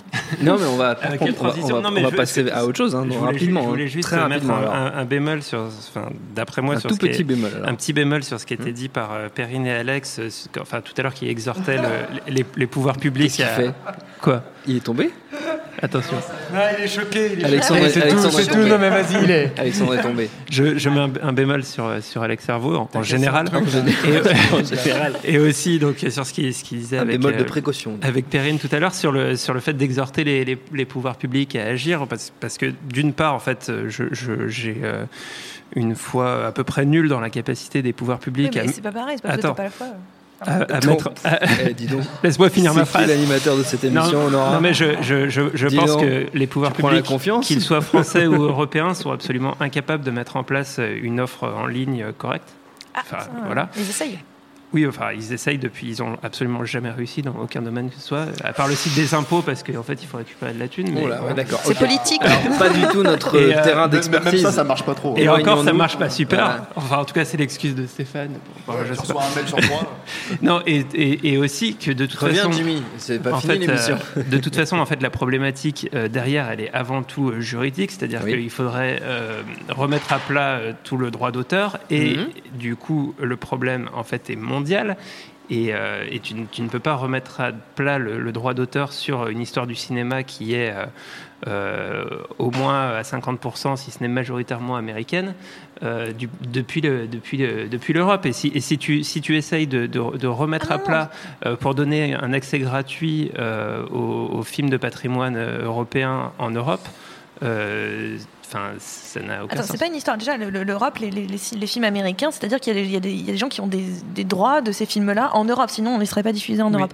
Donc, mais, Mais c'est un truc interne. etc. Mais non, mais en fait, c'est plutôt une ambition, même presque pas tant des, des pouvoirs publics que, de- que, de- que des cinémathèques ou ce genre de choses. Mais en vrai, justement, la, la question est, euh, et c'est une question qui, qui- qui est posée, là, qui a été posée par les, par, par les cinémathèques, etc., et par certaines personnes de, l'Europe, hein, de, la Commission européenne, justement, comment faire, et avec ces problématiques de droit, avec ces problématiques d'ayant droit, mais euh, en ayant un, but qui est quand même au-delà euh, de problématiques économiques, qui est un problème de transmission de patrimoine, encore une fois, d'histoire commune. Comment on s'arrange, comment on modifie les droits Alors, j'ai pas dit que ça va être facile, j'ai pas dit que c'est faisable, j'ai pas dit, j'en sais rien, je suis pas là-dedans moi. Mais je, tra- je, je, je suis pas les, les, les légistes, c'est ça le mot? Non. Non, ça c'est les médecins légistes. D'accord, ça n'a rien à voir. Donc euh, les, les- les- voilà. Juristes, tu Juristes, dire. voilà, Ouais, c'est ça. Je sais pas, je sais Ça pas faire ça non plus, mais en soi, dans l'idée, Je ne sais ni disséquer les corps, ni, les textes. Ni leur donner les droits. hein. Vous savez Mais en soi, mais dans l'idée, ils essayent vraiment, ils ont, ils ont cette ambition-là. Alors, vaut mieux que eux commencent à réfléchir aussi que de, que de se fier à des, à des initiatives privées en Mhm. permanence. Surtout que ce que tu disais, Stéphane, euh, oui, euh, c'est euh, c'est de la street cred que de faire ça si, si Netflix le fait. Oui, mais pour combien de temps? C'est-à-dire que Netflix Ouais, le fera bah, peut-être au départ pour sa street cred. là, et à un moment, mais il, le- il l'arrêtera, quoi. Il arrêtera Je comme moi, je, je, je, vous arrête. Ah merde, Jimmy revient. C'est pas grave. Non, je voulais avouer que j'avais beaucoup aimé Star is Born avec Lady Gaga, mais Trop tard. Trop tard, c'est il est trop tard, il l'a entendu. Euh, on va quand même enchaîner vers notre prochain sujet. Mais avant, avant, il y a quand même encore un petit jeu. C'est dans Pepper. C'est. Tu vas la fermer, oui ou merde On parle de Lénine, Vladimir Ilitch, Ulyanov. Et comme d'habitude, ce sera donc un jeu musical, encore une fois autour des comics. Sinon, ce serait, ce serait pas drôle. Vous avez compris, c'est un peu la thématique qui sous-tend cette, cette émission.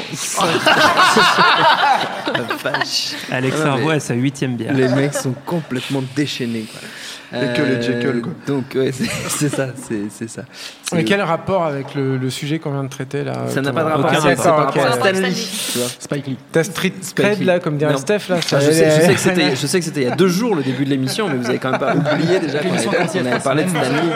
C'est vrai que c'était il y a, c'est- c'était il y a C'est vrai plusieurs, qu'ils ont la confiance, plusieurs hein. heures. Ils ont pris la confiance, les, les cancres au fond. Euh, comme d'habitude, donc, euh, cinq extraits. Dans, en l'occurrence, ce sera cinq génériques de séries adaptées des fameux titres de chez Marvel. Le premier qui trouve, comme à chaque fois, a gagné. Premier extrait, on y va. Spider-Man. Voilà, bah très ouais, bien. bah, Ouais, bah, J'ai c'est- commencé facile. Je suis sympa. Eh, T'aurais pu mettre le Spider-Man des années 70 en. Oui, bah, et, oh, et- et- et c'est moi qui fais que ce que je veux d'abord. Hein. Donc, deuxième extrait. C'est X-Men. hein Oui, bien joué, Julien. C'était les X-Men. Troisième extrait. Batman. Hulk. Hulk. Ah, voilà, bien. Qui, qui a dit Batman J'ai entendu. Moi, j'ai tenté. C'est Marvel. C'est Marvel. Le mec dit Batman. Ah, c'était Marvel Mais oui, j'ai dit Marvel dès le début. Mais en rapport avec quoi Stanley. Pourquoi Il est mort Ah la vache. Quentin a fait de moi, fait quelque chose. Les indestructibles. C'était le Spider-Man animé des. Non. pas du tout. Les 4 fantastiques. Ah non, mais c'est un Marvel. Ouais.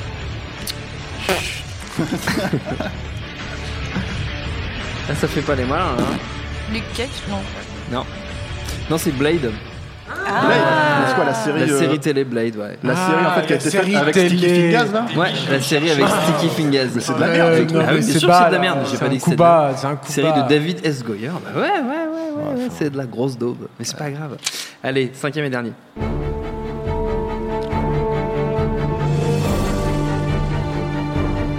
X-Men. Ah, pas loin. Les une quatre sé- fantastiques. Série, Wolverine. Série télé. Série télé, toujours. Pas loin des X-Men. C'est pas la série euh, Les Avengers des années 80, euh, des Non, années c'est une 2000. série toute, c'est une série qui est Ah. en cours encore. Ah bon Une série encore proche des X-Men. Mais je regarde pas les séries récentes.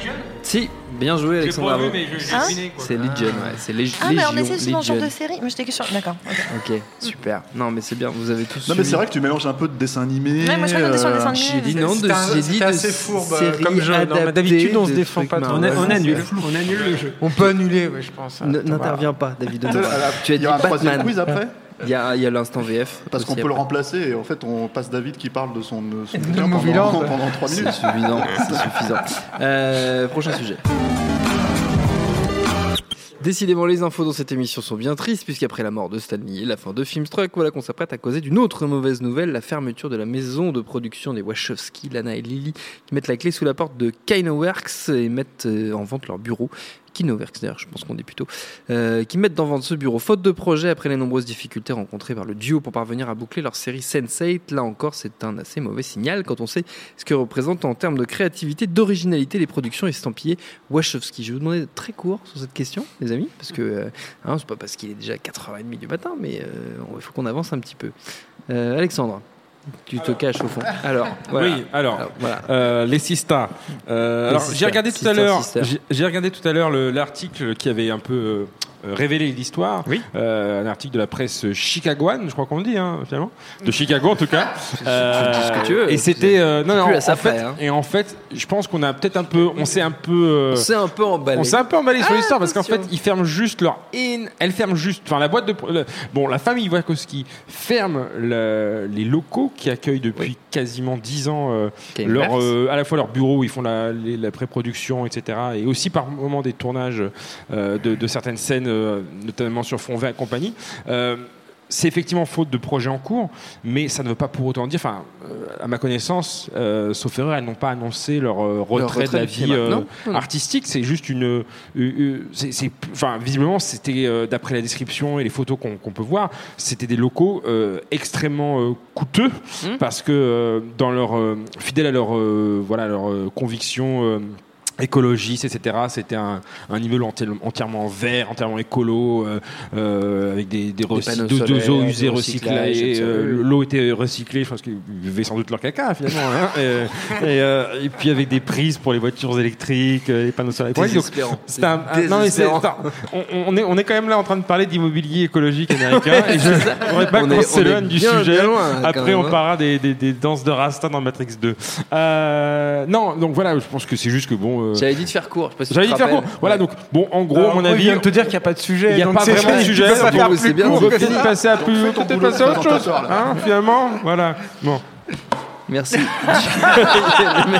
Superbe mic drop drop. J'ai jamais vu ça. Jimmy. Non, moi j'ai absolument rien à dire là-dessus. Ah oui, le alors attends, j'ai pris le micro parce qu'en fait, j'avais euh, quand j'étais 9 ans, 1985, j'avais un collègue, j'avais vraiment un camarade de classe qui s'appelait qui s'appelait Ludovic Vachov. Mais vraiment. Et on s'est- et on s'est pris la gueule, on s'est pris la gueule parce qu'il allait à la piscine de Luxeuil-les-Bains. Et moi à la piscine du Val d'Ajol. Et je lui disais, elle est vachement mieux. Et il m'a soutenu tenant. Et j'étais là, mais mec, euh, voyons les choses en face 5 minutes. quoi. Elle est beaucoup plus grande, beaucoup plus propre. Voilà, c'est tout ce que c'est vraiment tout ce que ça m'inspire. Je suis désolé. Je passe le, je passe le mic à, à d'autres gens, euh, peut-être à David et Nora pour nous parler peut-être de Movieland. Enfin. On attend tous depuis une heure maintenant. Ça fait effectivement. Je sais plus quoi dire. Sacré Ludovic. Du, mo- du moment qu'on n'en profite pas pour réhabiliter pour la 35e fois ici euh, Speed Racer, hein, ça va, on a compris, on a compris, c'était mal compris à l'époque, pas mal. revu, euh, euh, revu, le, connard le- le singe qui pète, tout ça, c'est rigolo, allez hop. non mais je l'ai revu depuis, effectivement, j'ai trouvé ça bien mieux. Bien mieux, ouais.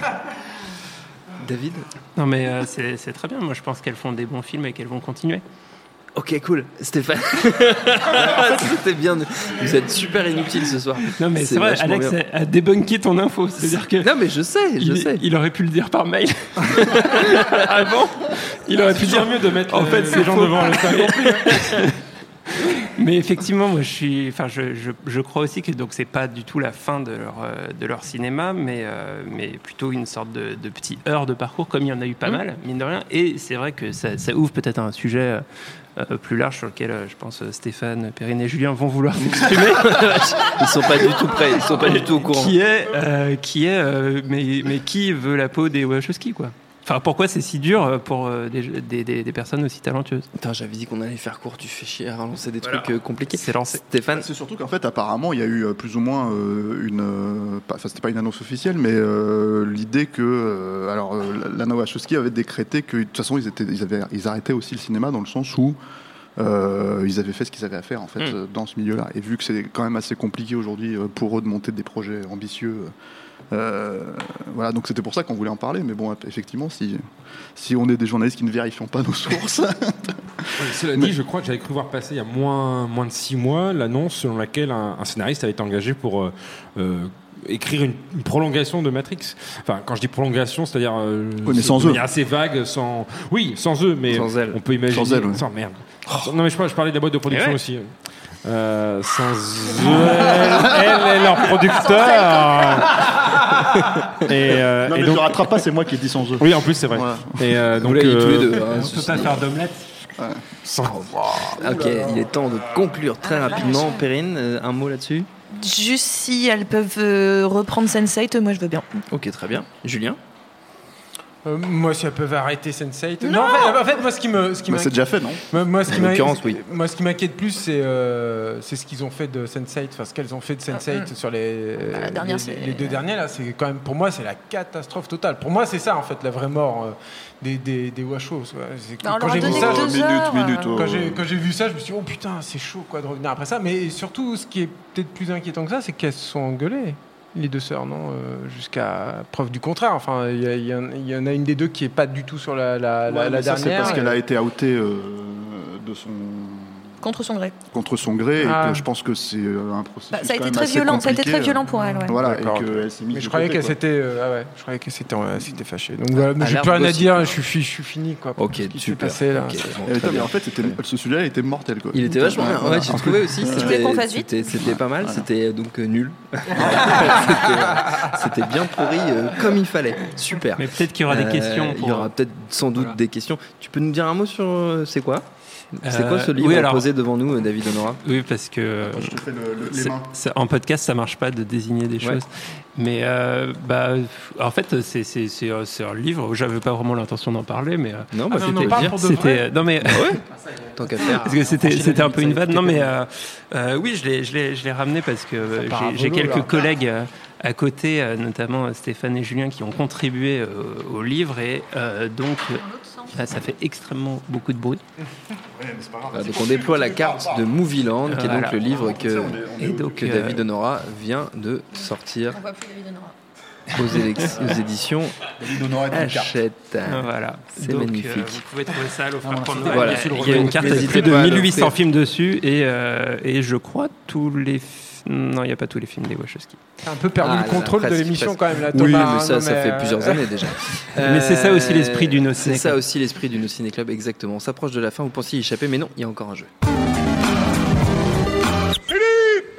Je sais où tu te caches Viens ici que je te bute, enculé Et vous savez que celui-là, c'est mon préféré, c'est l'instant VF, un extrait d'un film dans sa magnifique version doublée dans la langue de Molière. Celui qui trouve récolte notre plus grande admiration. Vous savez, pour un type qui est censé éviter tout stress, vous avez choisi un drôle d'endroit pour vous faire oublier. Iron Man 2. Le secret, c'est pas d'éviter le stress. Les Avengers quoi, alors Oui Ah. Perrine Kenson, trop forte. C'était les Avengers. En VF. Bon, en même temps, si on passe des films de merde. euh, Comment vous voulez que je joue quoi si vous voyez le regard de haine dans les yeux de Lelo Jimmy Batista. Un, imbibé, hein, légèrement imbibé quand même Imbibé, d'alcool. Légèrement, mais quand de même haine, quand de- même. maître de Mais- lui-même. Mais quand même, la- mais quand même la haine. On passe à la suite du coup. Internet Internet Donc, avant euh, de déballer quand même les, les questions de nos N'empêche, c'est amis un, c'est un internautes. coup bas, hein, je suis désolé, hein, mais cette histoire d'Avengers, là, hein, c'est dégueulasse ce que t'as fait là. Oui, oui, oui, c'est possible, c'est Non, possible. on en reparlera possible. après. hein. On en reparlera après. On en reparlera après. Euh, on voulait dire aussi un mot de Red Dead Redemption. Oui. Ah oui, mais on David est que et deux à avoir Stéphane, joué. vous Et en êtes fait, que deux à avoir Après, d'après ce que j'ai compris, c'est Alex Cerveau qui m'a donné l'info, le jeu est pas sorti en fait. On a cru y jouer. C'est quand même Alex Servo, c'est quand même le cœur du truc quoi. Il C'est est vrai, au courant de tout, mais personne lui parle. C'est quand même un. Mais c'est vrai que euh, je, suis en train de réaliser qu'on vient de faire confiance à Alex Servo en fait. Oui, ouais, ouais, c'est chaud. hein. Moi aussi, euh, journalistiquement, ça me questionne. Euh, voilà, bon. Un mot sur Red Dead Redemption, les amis, parce que donc vous avez insisté très fortement pour qu'on le mette au programme de ce. Oui, mais tout le monde a insisté pour qu'on le fasse plus. Mais tout le monde a insisté pour qu'on le fasse pas parce que vous êtes les deux seuls, donc À David jouer. et Stéphane, à Mm. jouer aux jeux Ouais, je vidéo. laisse commencer David. Ça, euh, mon galop 4, ça peut servir. J'ai 4. littéralement déjà monté à cheval et à plusieurs reprises. Donc euh, c'est autre chose que sur vos manettes, sans doute. Voilà. Et ben, Pourquoi? Mais euh, tais-toi. ben, c'est- c'est- Donc, mais par contre, très rapidement, hein, les amis. non mais Parce qu'après, euh, on a les questions des internautes à regarder, puis euh, voilà. Mais oui mais en fait on On voulait bat les couilles, le reste. Super. On, on voulait, on, voulait, on voulait évoquer le jeu euh, avec, euh, avec Stéphane parce que parce qu'il y, a- il y a quand même beaucoup de. bah, dé- déjà, c'est un événement euh, culturel assez incontournable. euh, euh, enfin voilà, je vais pas parler de ses résultats au box-office et, de- Mhm. et du fait que, que énormément, énormément de gens dans le monde se sont mis à y jouer dès sa sortie. Euh, c'est aussi un, un- un jeu qui a énormément de résonance avec le cinéma, à la fois dans, dans sa plastique et dans la- le traitement de, la lumière, euh, de, même euh, de, la possibilité de, sur certaines séquences d'avoir des, euh, angles de caméra choisis qui, te, qui plongent dans, en fait, dans la cinématographie western du jeu. Et, puis, aussi beaucoup le, rapport au cinéma est à la fois dans le, gameplay et dans, et dans le- les modes, je dis les modes de narration du jeu. Euh, et euh, pa- parce qu'en fait, euh, c'est un jeu donc à, à- comment dire à, univers euh, libre dans lequel on peut euh, faire à peu près ce qu'on veut, c'est-à-dire qu'on n'est pas du tout obligé de suivre euh, le, récit et les, missions qui ont été prévues par, euh, par, les scénaristes, et on peut se laisser porter par euh, euh, énormément de quêtes secondaires euh, qui vont nous plonger à chaque fois dans des, dans des univers et dans des thématiques de western différentes. Et, euh, et puis en même temps, euh, bah, si, on, se laisse porter par, euh, l'histoire elle-même, c'est intéressant parce que ça s'appuie vraiment beaucoup sur, certains des codes bah, de, l'histoire du, western. Il y, a, notamment un, des chapitres qui repose, où on se retrouve, comment dire, dans, dans un bled. Qui, est régi par la rivalité entre deux familles, donc euh, ce, qui, évoque bah, pas mal de westerns, notamment les, euh, euh, pas- enfin pas mal de western spaghetti en particulier, ce, comme euh, pour une poignée de dollars ou même les d'autres d'autres westerns qui ont suivi et qui sont inspirés, et dans lequel en fait le, le héros un peu rusé va se servir de la rivalité entre deux Mm. bandes pour pour faire son beurre. Voilà, il y a, il y a énormément de énormément de choses, énormément de, de- de personnages, et, et en fait. Euh, ce que je trouve euh, intéressant, c'est que ça donne, alors déjà, comme le permettait le premier opus, la possibilité en fait de se, de diriger son propre western, à la fois d'un point de vue visuel, d'aller se paumer dans la forêt, dans une, dans une, dans une lumière un peu particulière, et, euh, et à la fois dans des, dans des quêtes, dans des combats, dans des, dans des, dans des trucs.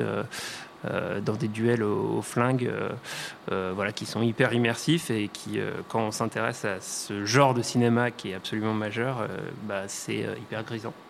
Stéphane? Moi, je, Je fais ça avec mes doigts, ça veut dire court. Court, ouais. bah, pour, pour, euh, pour les gens en fait, qui aiment le western, euh, l'intérêt du premier Red Dead, c'était de faire un, un- un- je trouve un, un énorme parcours en fait, dans l'histoire du western à proprement parler. C'est-à-dire, et vraiment dans, comme une espèce de frise chronologique. Et en fait, ce qui est très intéressant dans celui-là, et je pense que c'est une part du fantasme du western en tant que genre, euh, c'est de vivre le quotidien de, des, comment dire, des cow-boys. Et c'est euh, c'est ce que propose ce jeu-là, en fait, vraiment beaucoup plus encore, je trouve, que le précédent. Et notamment, en fait, dans une, rythme, dans une façon de rythmer le jeu, en fait, qui est euh, euh, qui va à l'encontre, en fait, de tous les mondes ouverts tels qu'ils sont conçus, en fait, depuis des années.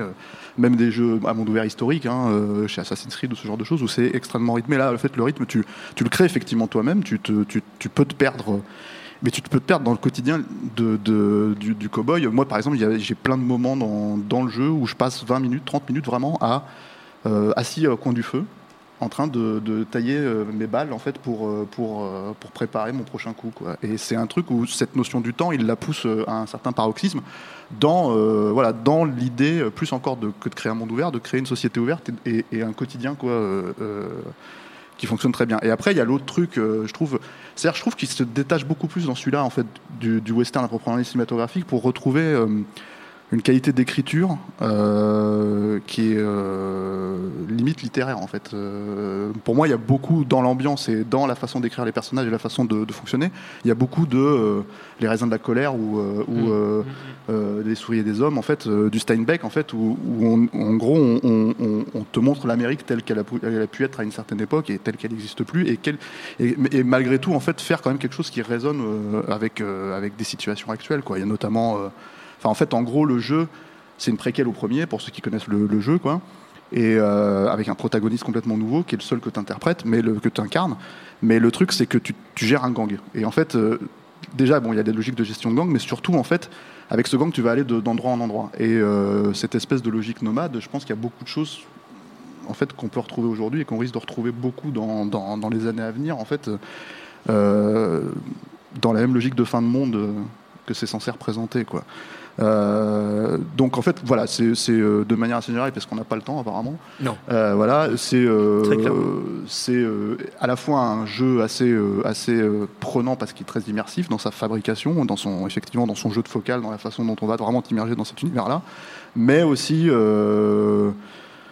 extrêmement profond, pas seulement dans les systèmes, mais dans, euh, dans les thématiques en fait, et dans l'écriture. C'est, c'est, euh, euh, l'immersion joue aussi avec cette logique-là, c'est-à-dire que Mm. tu as vraiment l'impression de prendre une, machine à voyager dans le temps et de pas avoir une réinterprétation du, du western ou de cette époque-là, mais vraiment d'être à cette époque-là. Quoi. Et c'est ça qui est assez, euh, c'est ça qui est assez fort et je pense euh, extraordinairement immersif. Quoi.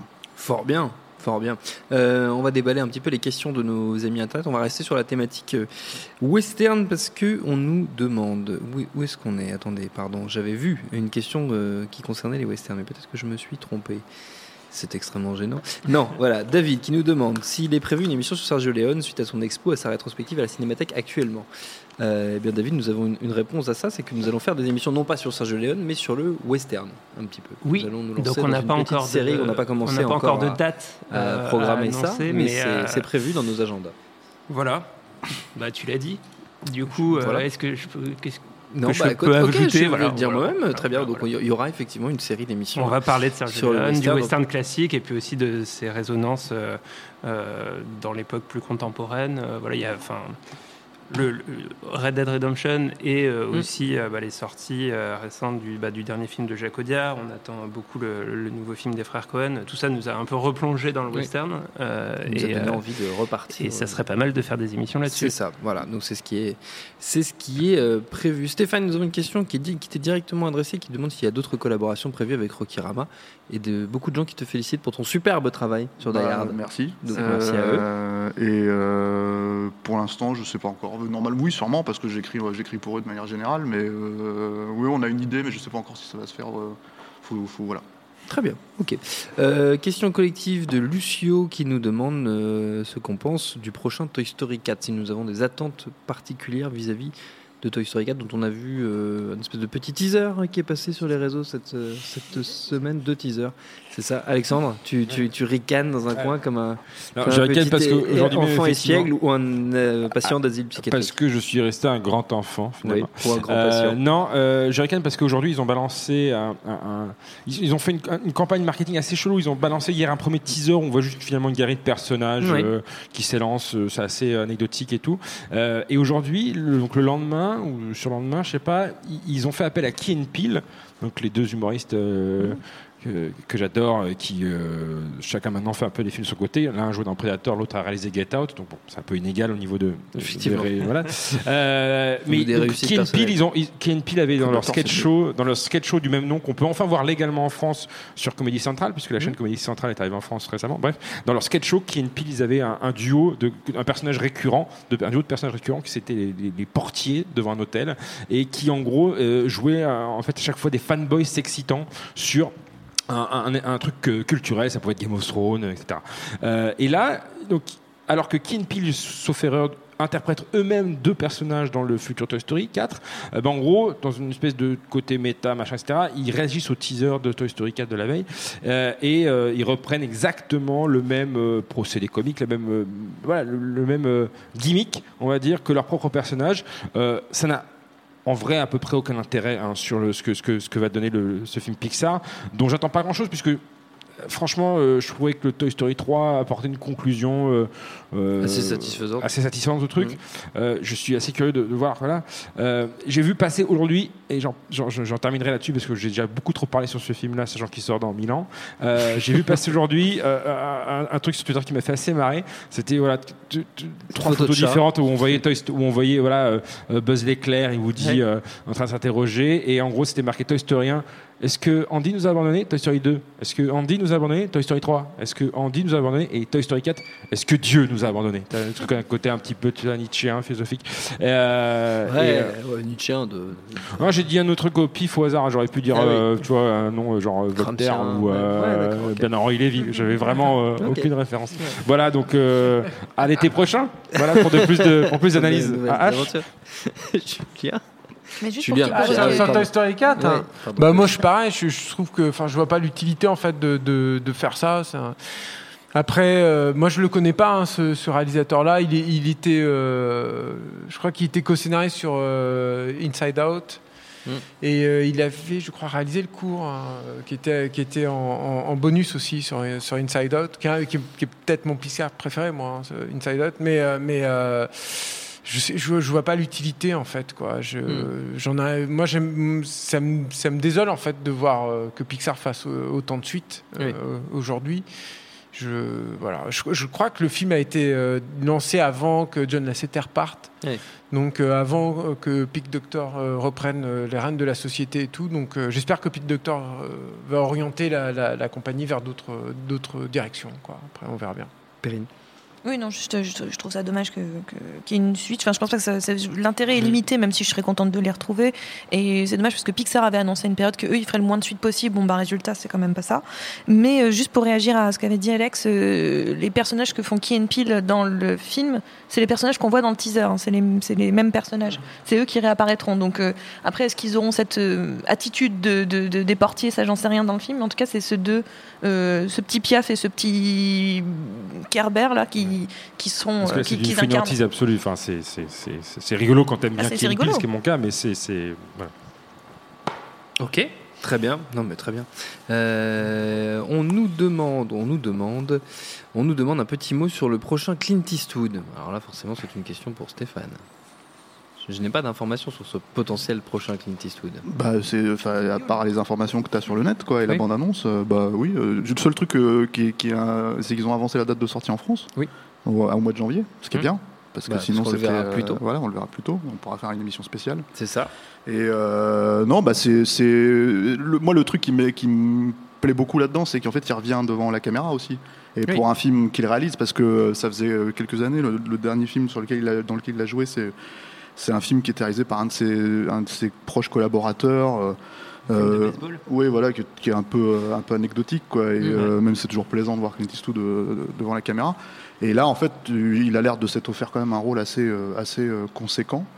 Euh, même s'il n'est pas tout seul, si j'ai bien compris, euh, à- en tête d'affiche, même si eux le mettent en avant, quoi. Et euh, enfin, le marketing le met en avant. Mais donc voilà. Après, le, le- je pense que ça va être, en général, tu sais, les films de Clint Eastwood, c'est sauf. Tu vois, même le dernier, finalement, on a beaucoup On exagéré a sur, la, beaucoup sur la- exagéré. la médiocrité de ce On a film. tu vois, beaucoup exagéré. Voilà, c'était pas si mal. C'était pas si mal. Voilà, parce que je veux pas. Non mais voilà, c'est ouais ouais. je- y a, par rapport par rapport à ce qu'on a vu, je pense que le truc avec Clint Eastwood, c'est Hmm. pour moi, c'est tu le résumes. C'est comme Carpenter quand on en parlait dans l'émission, c'est what you see is what you get. Oui. Et je pense que ce qu'on voit pour l'instant, ça, ça fait très très envie. Oui. Voilà. Très bien. Euh, question de Paul, s'il nous demande si nous avons une attente spécifique pour Détective Pikachu. Que, que voilà. Ah, moi, J'ai- découvert pas regardé la l'existence de Oui, bah ce oui. projet hier. Bah, comme Ouais, moi aussi. tous nous tous, je crois. Euh, Moi j'ai joué au jeu, Toi, t'as joué au jeu Ouais. Détective Pikachu Parce Ouais. qu'il y a donc il y a, il y a un jeu. mais j'ai oui oui bah c'est Pikachu. Enfin, tu, tu vois qui c'est Pikachu? Oui, oui, vaguement. Bah, c'est les. Pokémon, c'est ça Ouais voilà. Bah, après ils ont décliné quoi. Oui, Détective décliné, Pikachu. c'est le mot. ah, c'est un très mauvais réalisateur hein, qui fait quand même ce film. hein. C'est le réalisateur de Chair de poule, là, le premier. Ah euh, oui, c'était nul ça. Ouais. Ouais. Et par contre, bon, voilà, il y, a- il y a le travail d'ILM a l'air a l'air propre. Voilà, c'est tout ce que j'ai à dire. Propre. Ça a l'air inintéressant, quoi. Inintéressant, mais propre. Perrine Bah, moi, j'ai découvert aussi l'existence du film hier avec le, avec le trailer, mais par contre, je me suis dit, j'ai juste espéré quelque chose. Le, le film, enfin, le trailer me donne pas tellement cette impression, mais pourquoi pas? Mm. J'imaginais un truc un peu à la, à la Roger Rabbit. En fait, j'espérais juste Mm. qu'à un moment donné, l'idée de prendre quelque chose qui fait partie de l'univers de beaucoup de, de, de, de- de gens qui ont grandi avec les Pokémon ou qui ont beaucoup joué aux Pokémon et de les intégrer avec les humains et d'imaginer un monde un peu comme dans les, comme dans, bah, comme dans Roger Rabbit où les Toons se mélangeraient aux, aux humains. Euh, je me suis dit pour- pourquoi pas s'ils arrivent à avoir cette tonalité là mais je suis pas sûr sûr que ça soit le but du jeu en J'ai fait pas l'impression non, non plus. mais j'avais j'avais espoir en voyant la bande annonce Mais il était question qu'il y a Ryan Reynolds là-dedans c'est pas bah, ça, c'est il fait Pikachu Oui, c'est ça, il fait, qui fait Pikachu, donc c'est de la merde. Euh, c'est bien ce qui me semblait. C'est bien ce qui me semblait. Non, je vous une haine profonde à ce garçon. Euh, Christine and the Quiff, de beau pseudo, nous demande quelles sont euh, nos attentes sur les prochains Verhoeven et Polanski. Alors, Le Polanski avec Jean Dujardin peut-être. Oui, je pense que ça, c'est Oui. j'accuse sur Ah oui, l'affaire sur l'affaire Dreyfus. Dreyfus, ouais, ouais. Euh, bah, enfin, en tout cas, moi, du point de vue Jean Dujardin, je trouve ça. Jimmy, je sais pas ce qu'il a dit Jimmy, mais il a décroché, je crois. non, je trouve ça intéressant du point de vue Jean Dujardin. C'est-à-dire que le la- Du la- point la- de vue Jean Dujardin. Non, mais enfin, dans euh, Hum. la, la question de comment va évoluer euh, la carrière de, de Jean Dujardin, qui, Hum. je pense, est un acteur euh, talentueux qu'on a eu du mal à sortir d'un registre euh, spécifique, qui est en gros de très bien faire euh, OSS 117. Ouais. Euh, et, ou alors de faire des trucs complètement cons et assumés comme euh, Brise de Nice. Euh, donc, euh, et je me dis pourquoi pas. Enfin, c'est va falloir euh, va falloir regarder ça. voilà. Après, le, le- le film avait été un peu tourné aux premières annonces.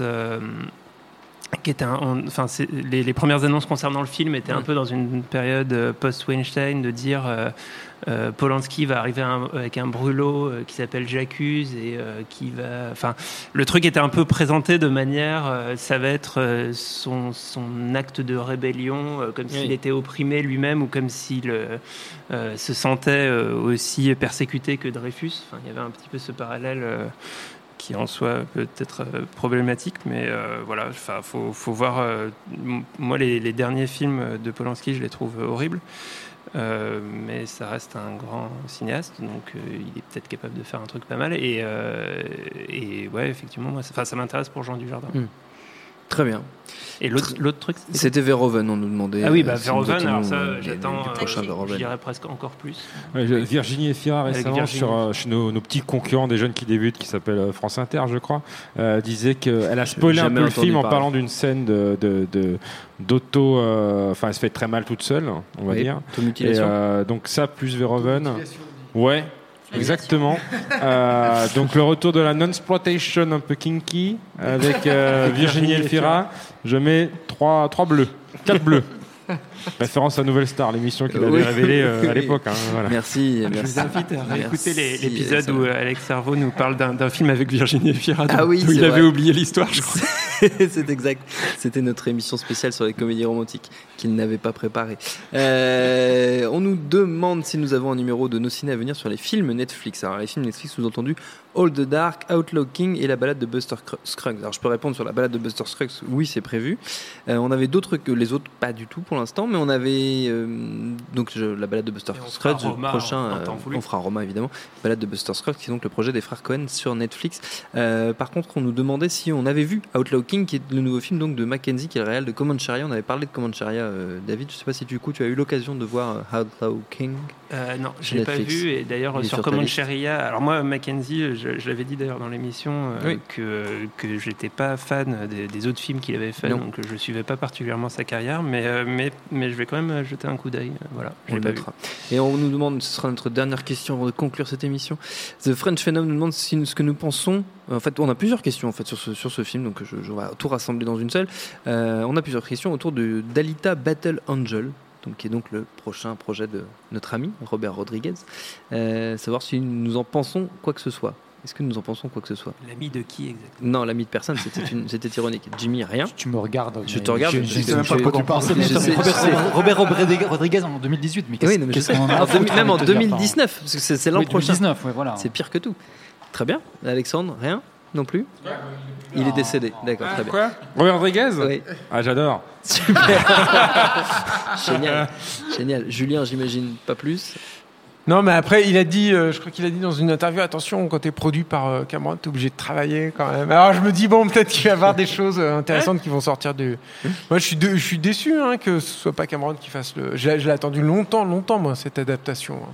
Cette, euh, ce point de rencontre entre, enfin, entre concrétisé entre Cameron et puis la, le, le- la, la- la culture pop japonaise. Oui. C'était un truc qui, qui promettait de faire des étincelles. C'est deux, c'est deux univers quand même qui sont euh, pendant très longtemps, qui sont influencés et tout. Donc je m'attendais vraiment à, j'attendais quelque chose. Je suis, je suis déçu évidemment qu'il ait choisi Robert Rodriguez. Après, je trouve que la- les- sur les bandes annonces, ça a l'air un peu moins euh, vilain que, que ce que, ce. Rodriguez fait d'habitude quand Oui. même. Tu vois, c'est-à-dire qu'il y a des plans, euh, c'est photographié. Enfin voilà quoi. C'est tout à coup, ça, ça- c'est pas macheté quoi. C'est- pas un vilain truc euh, tout, tout, tout pourri. Donc je sais pas. j'a- J'attends. J'ai vu qu'il y avait une bande annonce, une nouvelle bande annonce là, qui, était, qui était sortie. Donc j'att- j'attends de voir quoi. Très bien. Et au moins, ce sera tourné en 3D natif aussi. Moi, ça me manque. Ça. Stéphane? Euh, Pas oui, plus. enfin le truc c'est que il- apparemment il- c'est pas tant en fait que quand t'es produit par Rodriguez t'es obligé de bosser, mais euh, par, Cameron. par Cameron t'es obligé de bosser, mais le truc c'est que effectivement sa logique c'était de se fondre, de- en fait c'était de, c'est ce qu'il dit lui en fait, c'est de Mm. servir Cameron et de, Ouais. de faire comme si c'était Cameron qui l'avait réalisé, sauf que c'est pas Cameron qui l'a réalisé, ce qui bon pour moi veut rien dire, mais mais apparemment lui il trouve sa logique là-dedans. Euh, donc effectivement ça ressemble un peu plus à un film que ouais Machete, ce genre de truc de conneries quoi. Après moi le- j'ai le maté la bande annonce aujourd'hui là et bah, le gros souci c'est que oui les plans sont plus jolis que dans Mhm. tout ça. Maintenant les acteurs ils ont l'air euh, pas possible quoi. Je veux dire t'as l'impression de regarder une télénovelas quand tu vois les deux acteurs en train de se parler entre eux et, et- et tout ça dans un espèce d'écran euh, de, de dernier cri de digital etc., etc., numérique. Et euh, voilà et, et après l'autre truc bah c'est Ouais, j'ai l'impression que c'est son dernier Vatou aussi à Rodriguez hein, parce que euh, ça fait un moment que, que euh, il se plante, euh, il se plante euh, au fur et à mesure euh, de, des films quoi. Donc euh, donc j'imagine que c'est, moi je trouve que c'est une aubaine qu'il arrive à, à- se retrouver dans un, dans un projet de Cameron qui est écrit par Cameron. Donc il y aura aussi ça quand même à, à sauver éventuellement. Moi il y a un détail que j'ai du mal à comprendre. J'espère qu'ils l'expliqueront plus ou moins dans le film. C'est les yeux de la d'Alita. Euh, enfin, c'est les yeux du personnage, quoi, parce qu'en fait, le truc, c'est que ça me, ça me rappelle les grandes heures de Sin City où, où, où t'as l'impression qu'il se dit, je vais adapter le personnage, et en même temps, en fait, ça colle absolument pas au reste du, du projet. Euh, comme quand, par exemple, dans Sin City, il y avait des reflets sur les, euh, sur les lunettes des personnages, et en fait, c'était juste Oui. des trucs blancs. Parce qu'il avait appliqué un espèce de filtre, Oui. euh, voilà. Et là, là, le, le- le- le truc avec Ah, les je crois que ça vient de Cameron, du projet de Ah ouais Cameron. je sais pas, c'est assez bizarre. Je comprends pas trop pourquoi c'est comme ça, mais bon, on verra quoi. David? Ah, moi, j'ai euh, Aucun absolument avis. aucun avis. Très bien. Perrine? Pas Non, plus. juste pour voir. Ok, juste pour voir. Très bien. Très bien. Eh ben, écoutez, on va se quitter là-dessus. Je crois que c'était efficace. Allez. Hein. On vient juste de Merci. commencer. Ah, ouais, c'est vrai. Ah, écoutez, on va pas se quitter comme ça.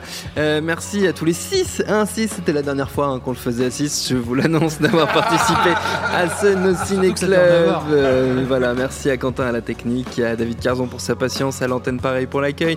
Binge.audio pour toutes les infos utiles. On vous dit à très vite. Ta gueule Viens ici, sale enculé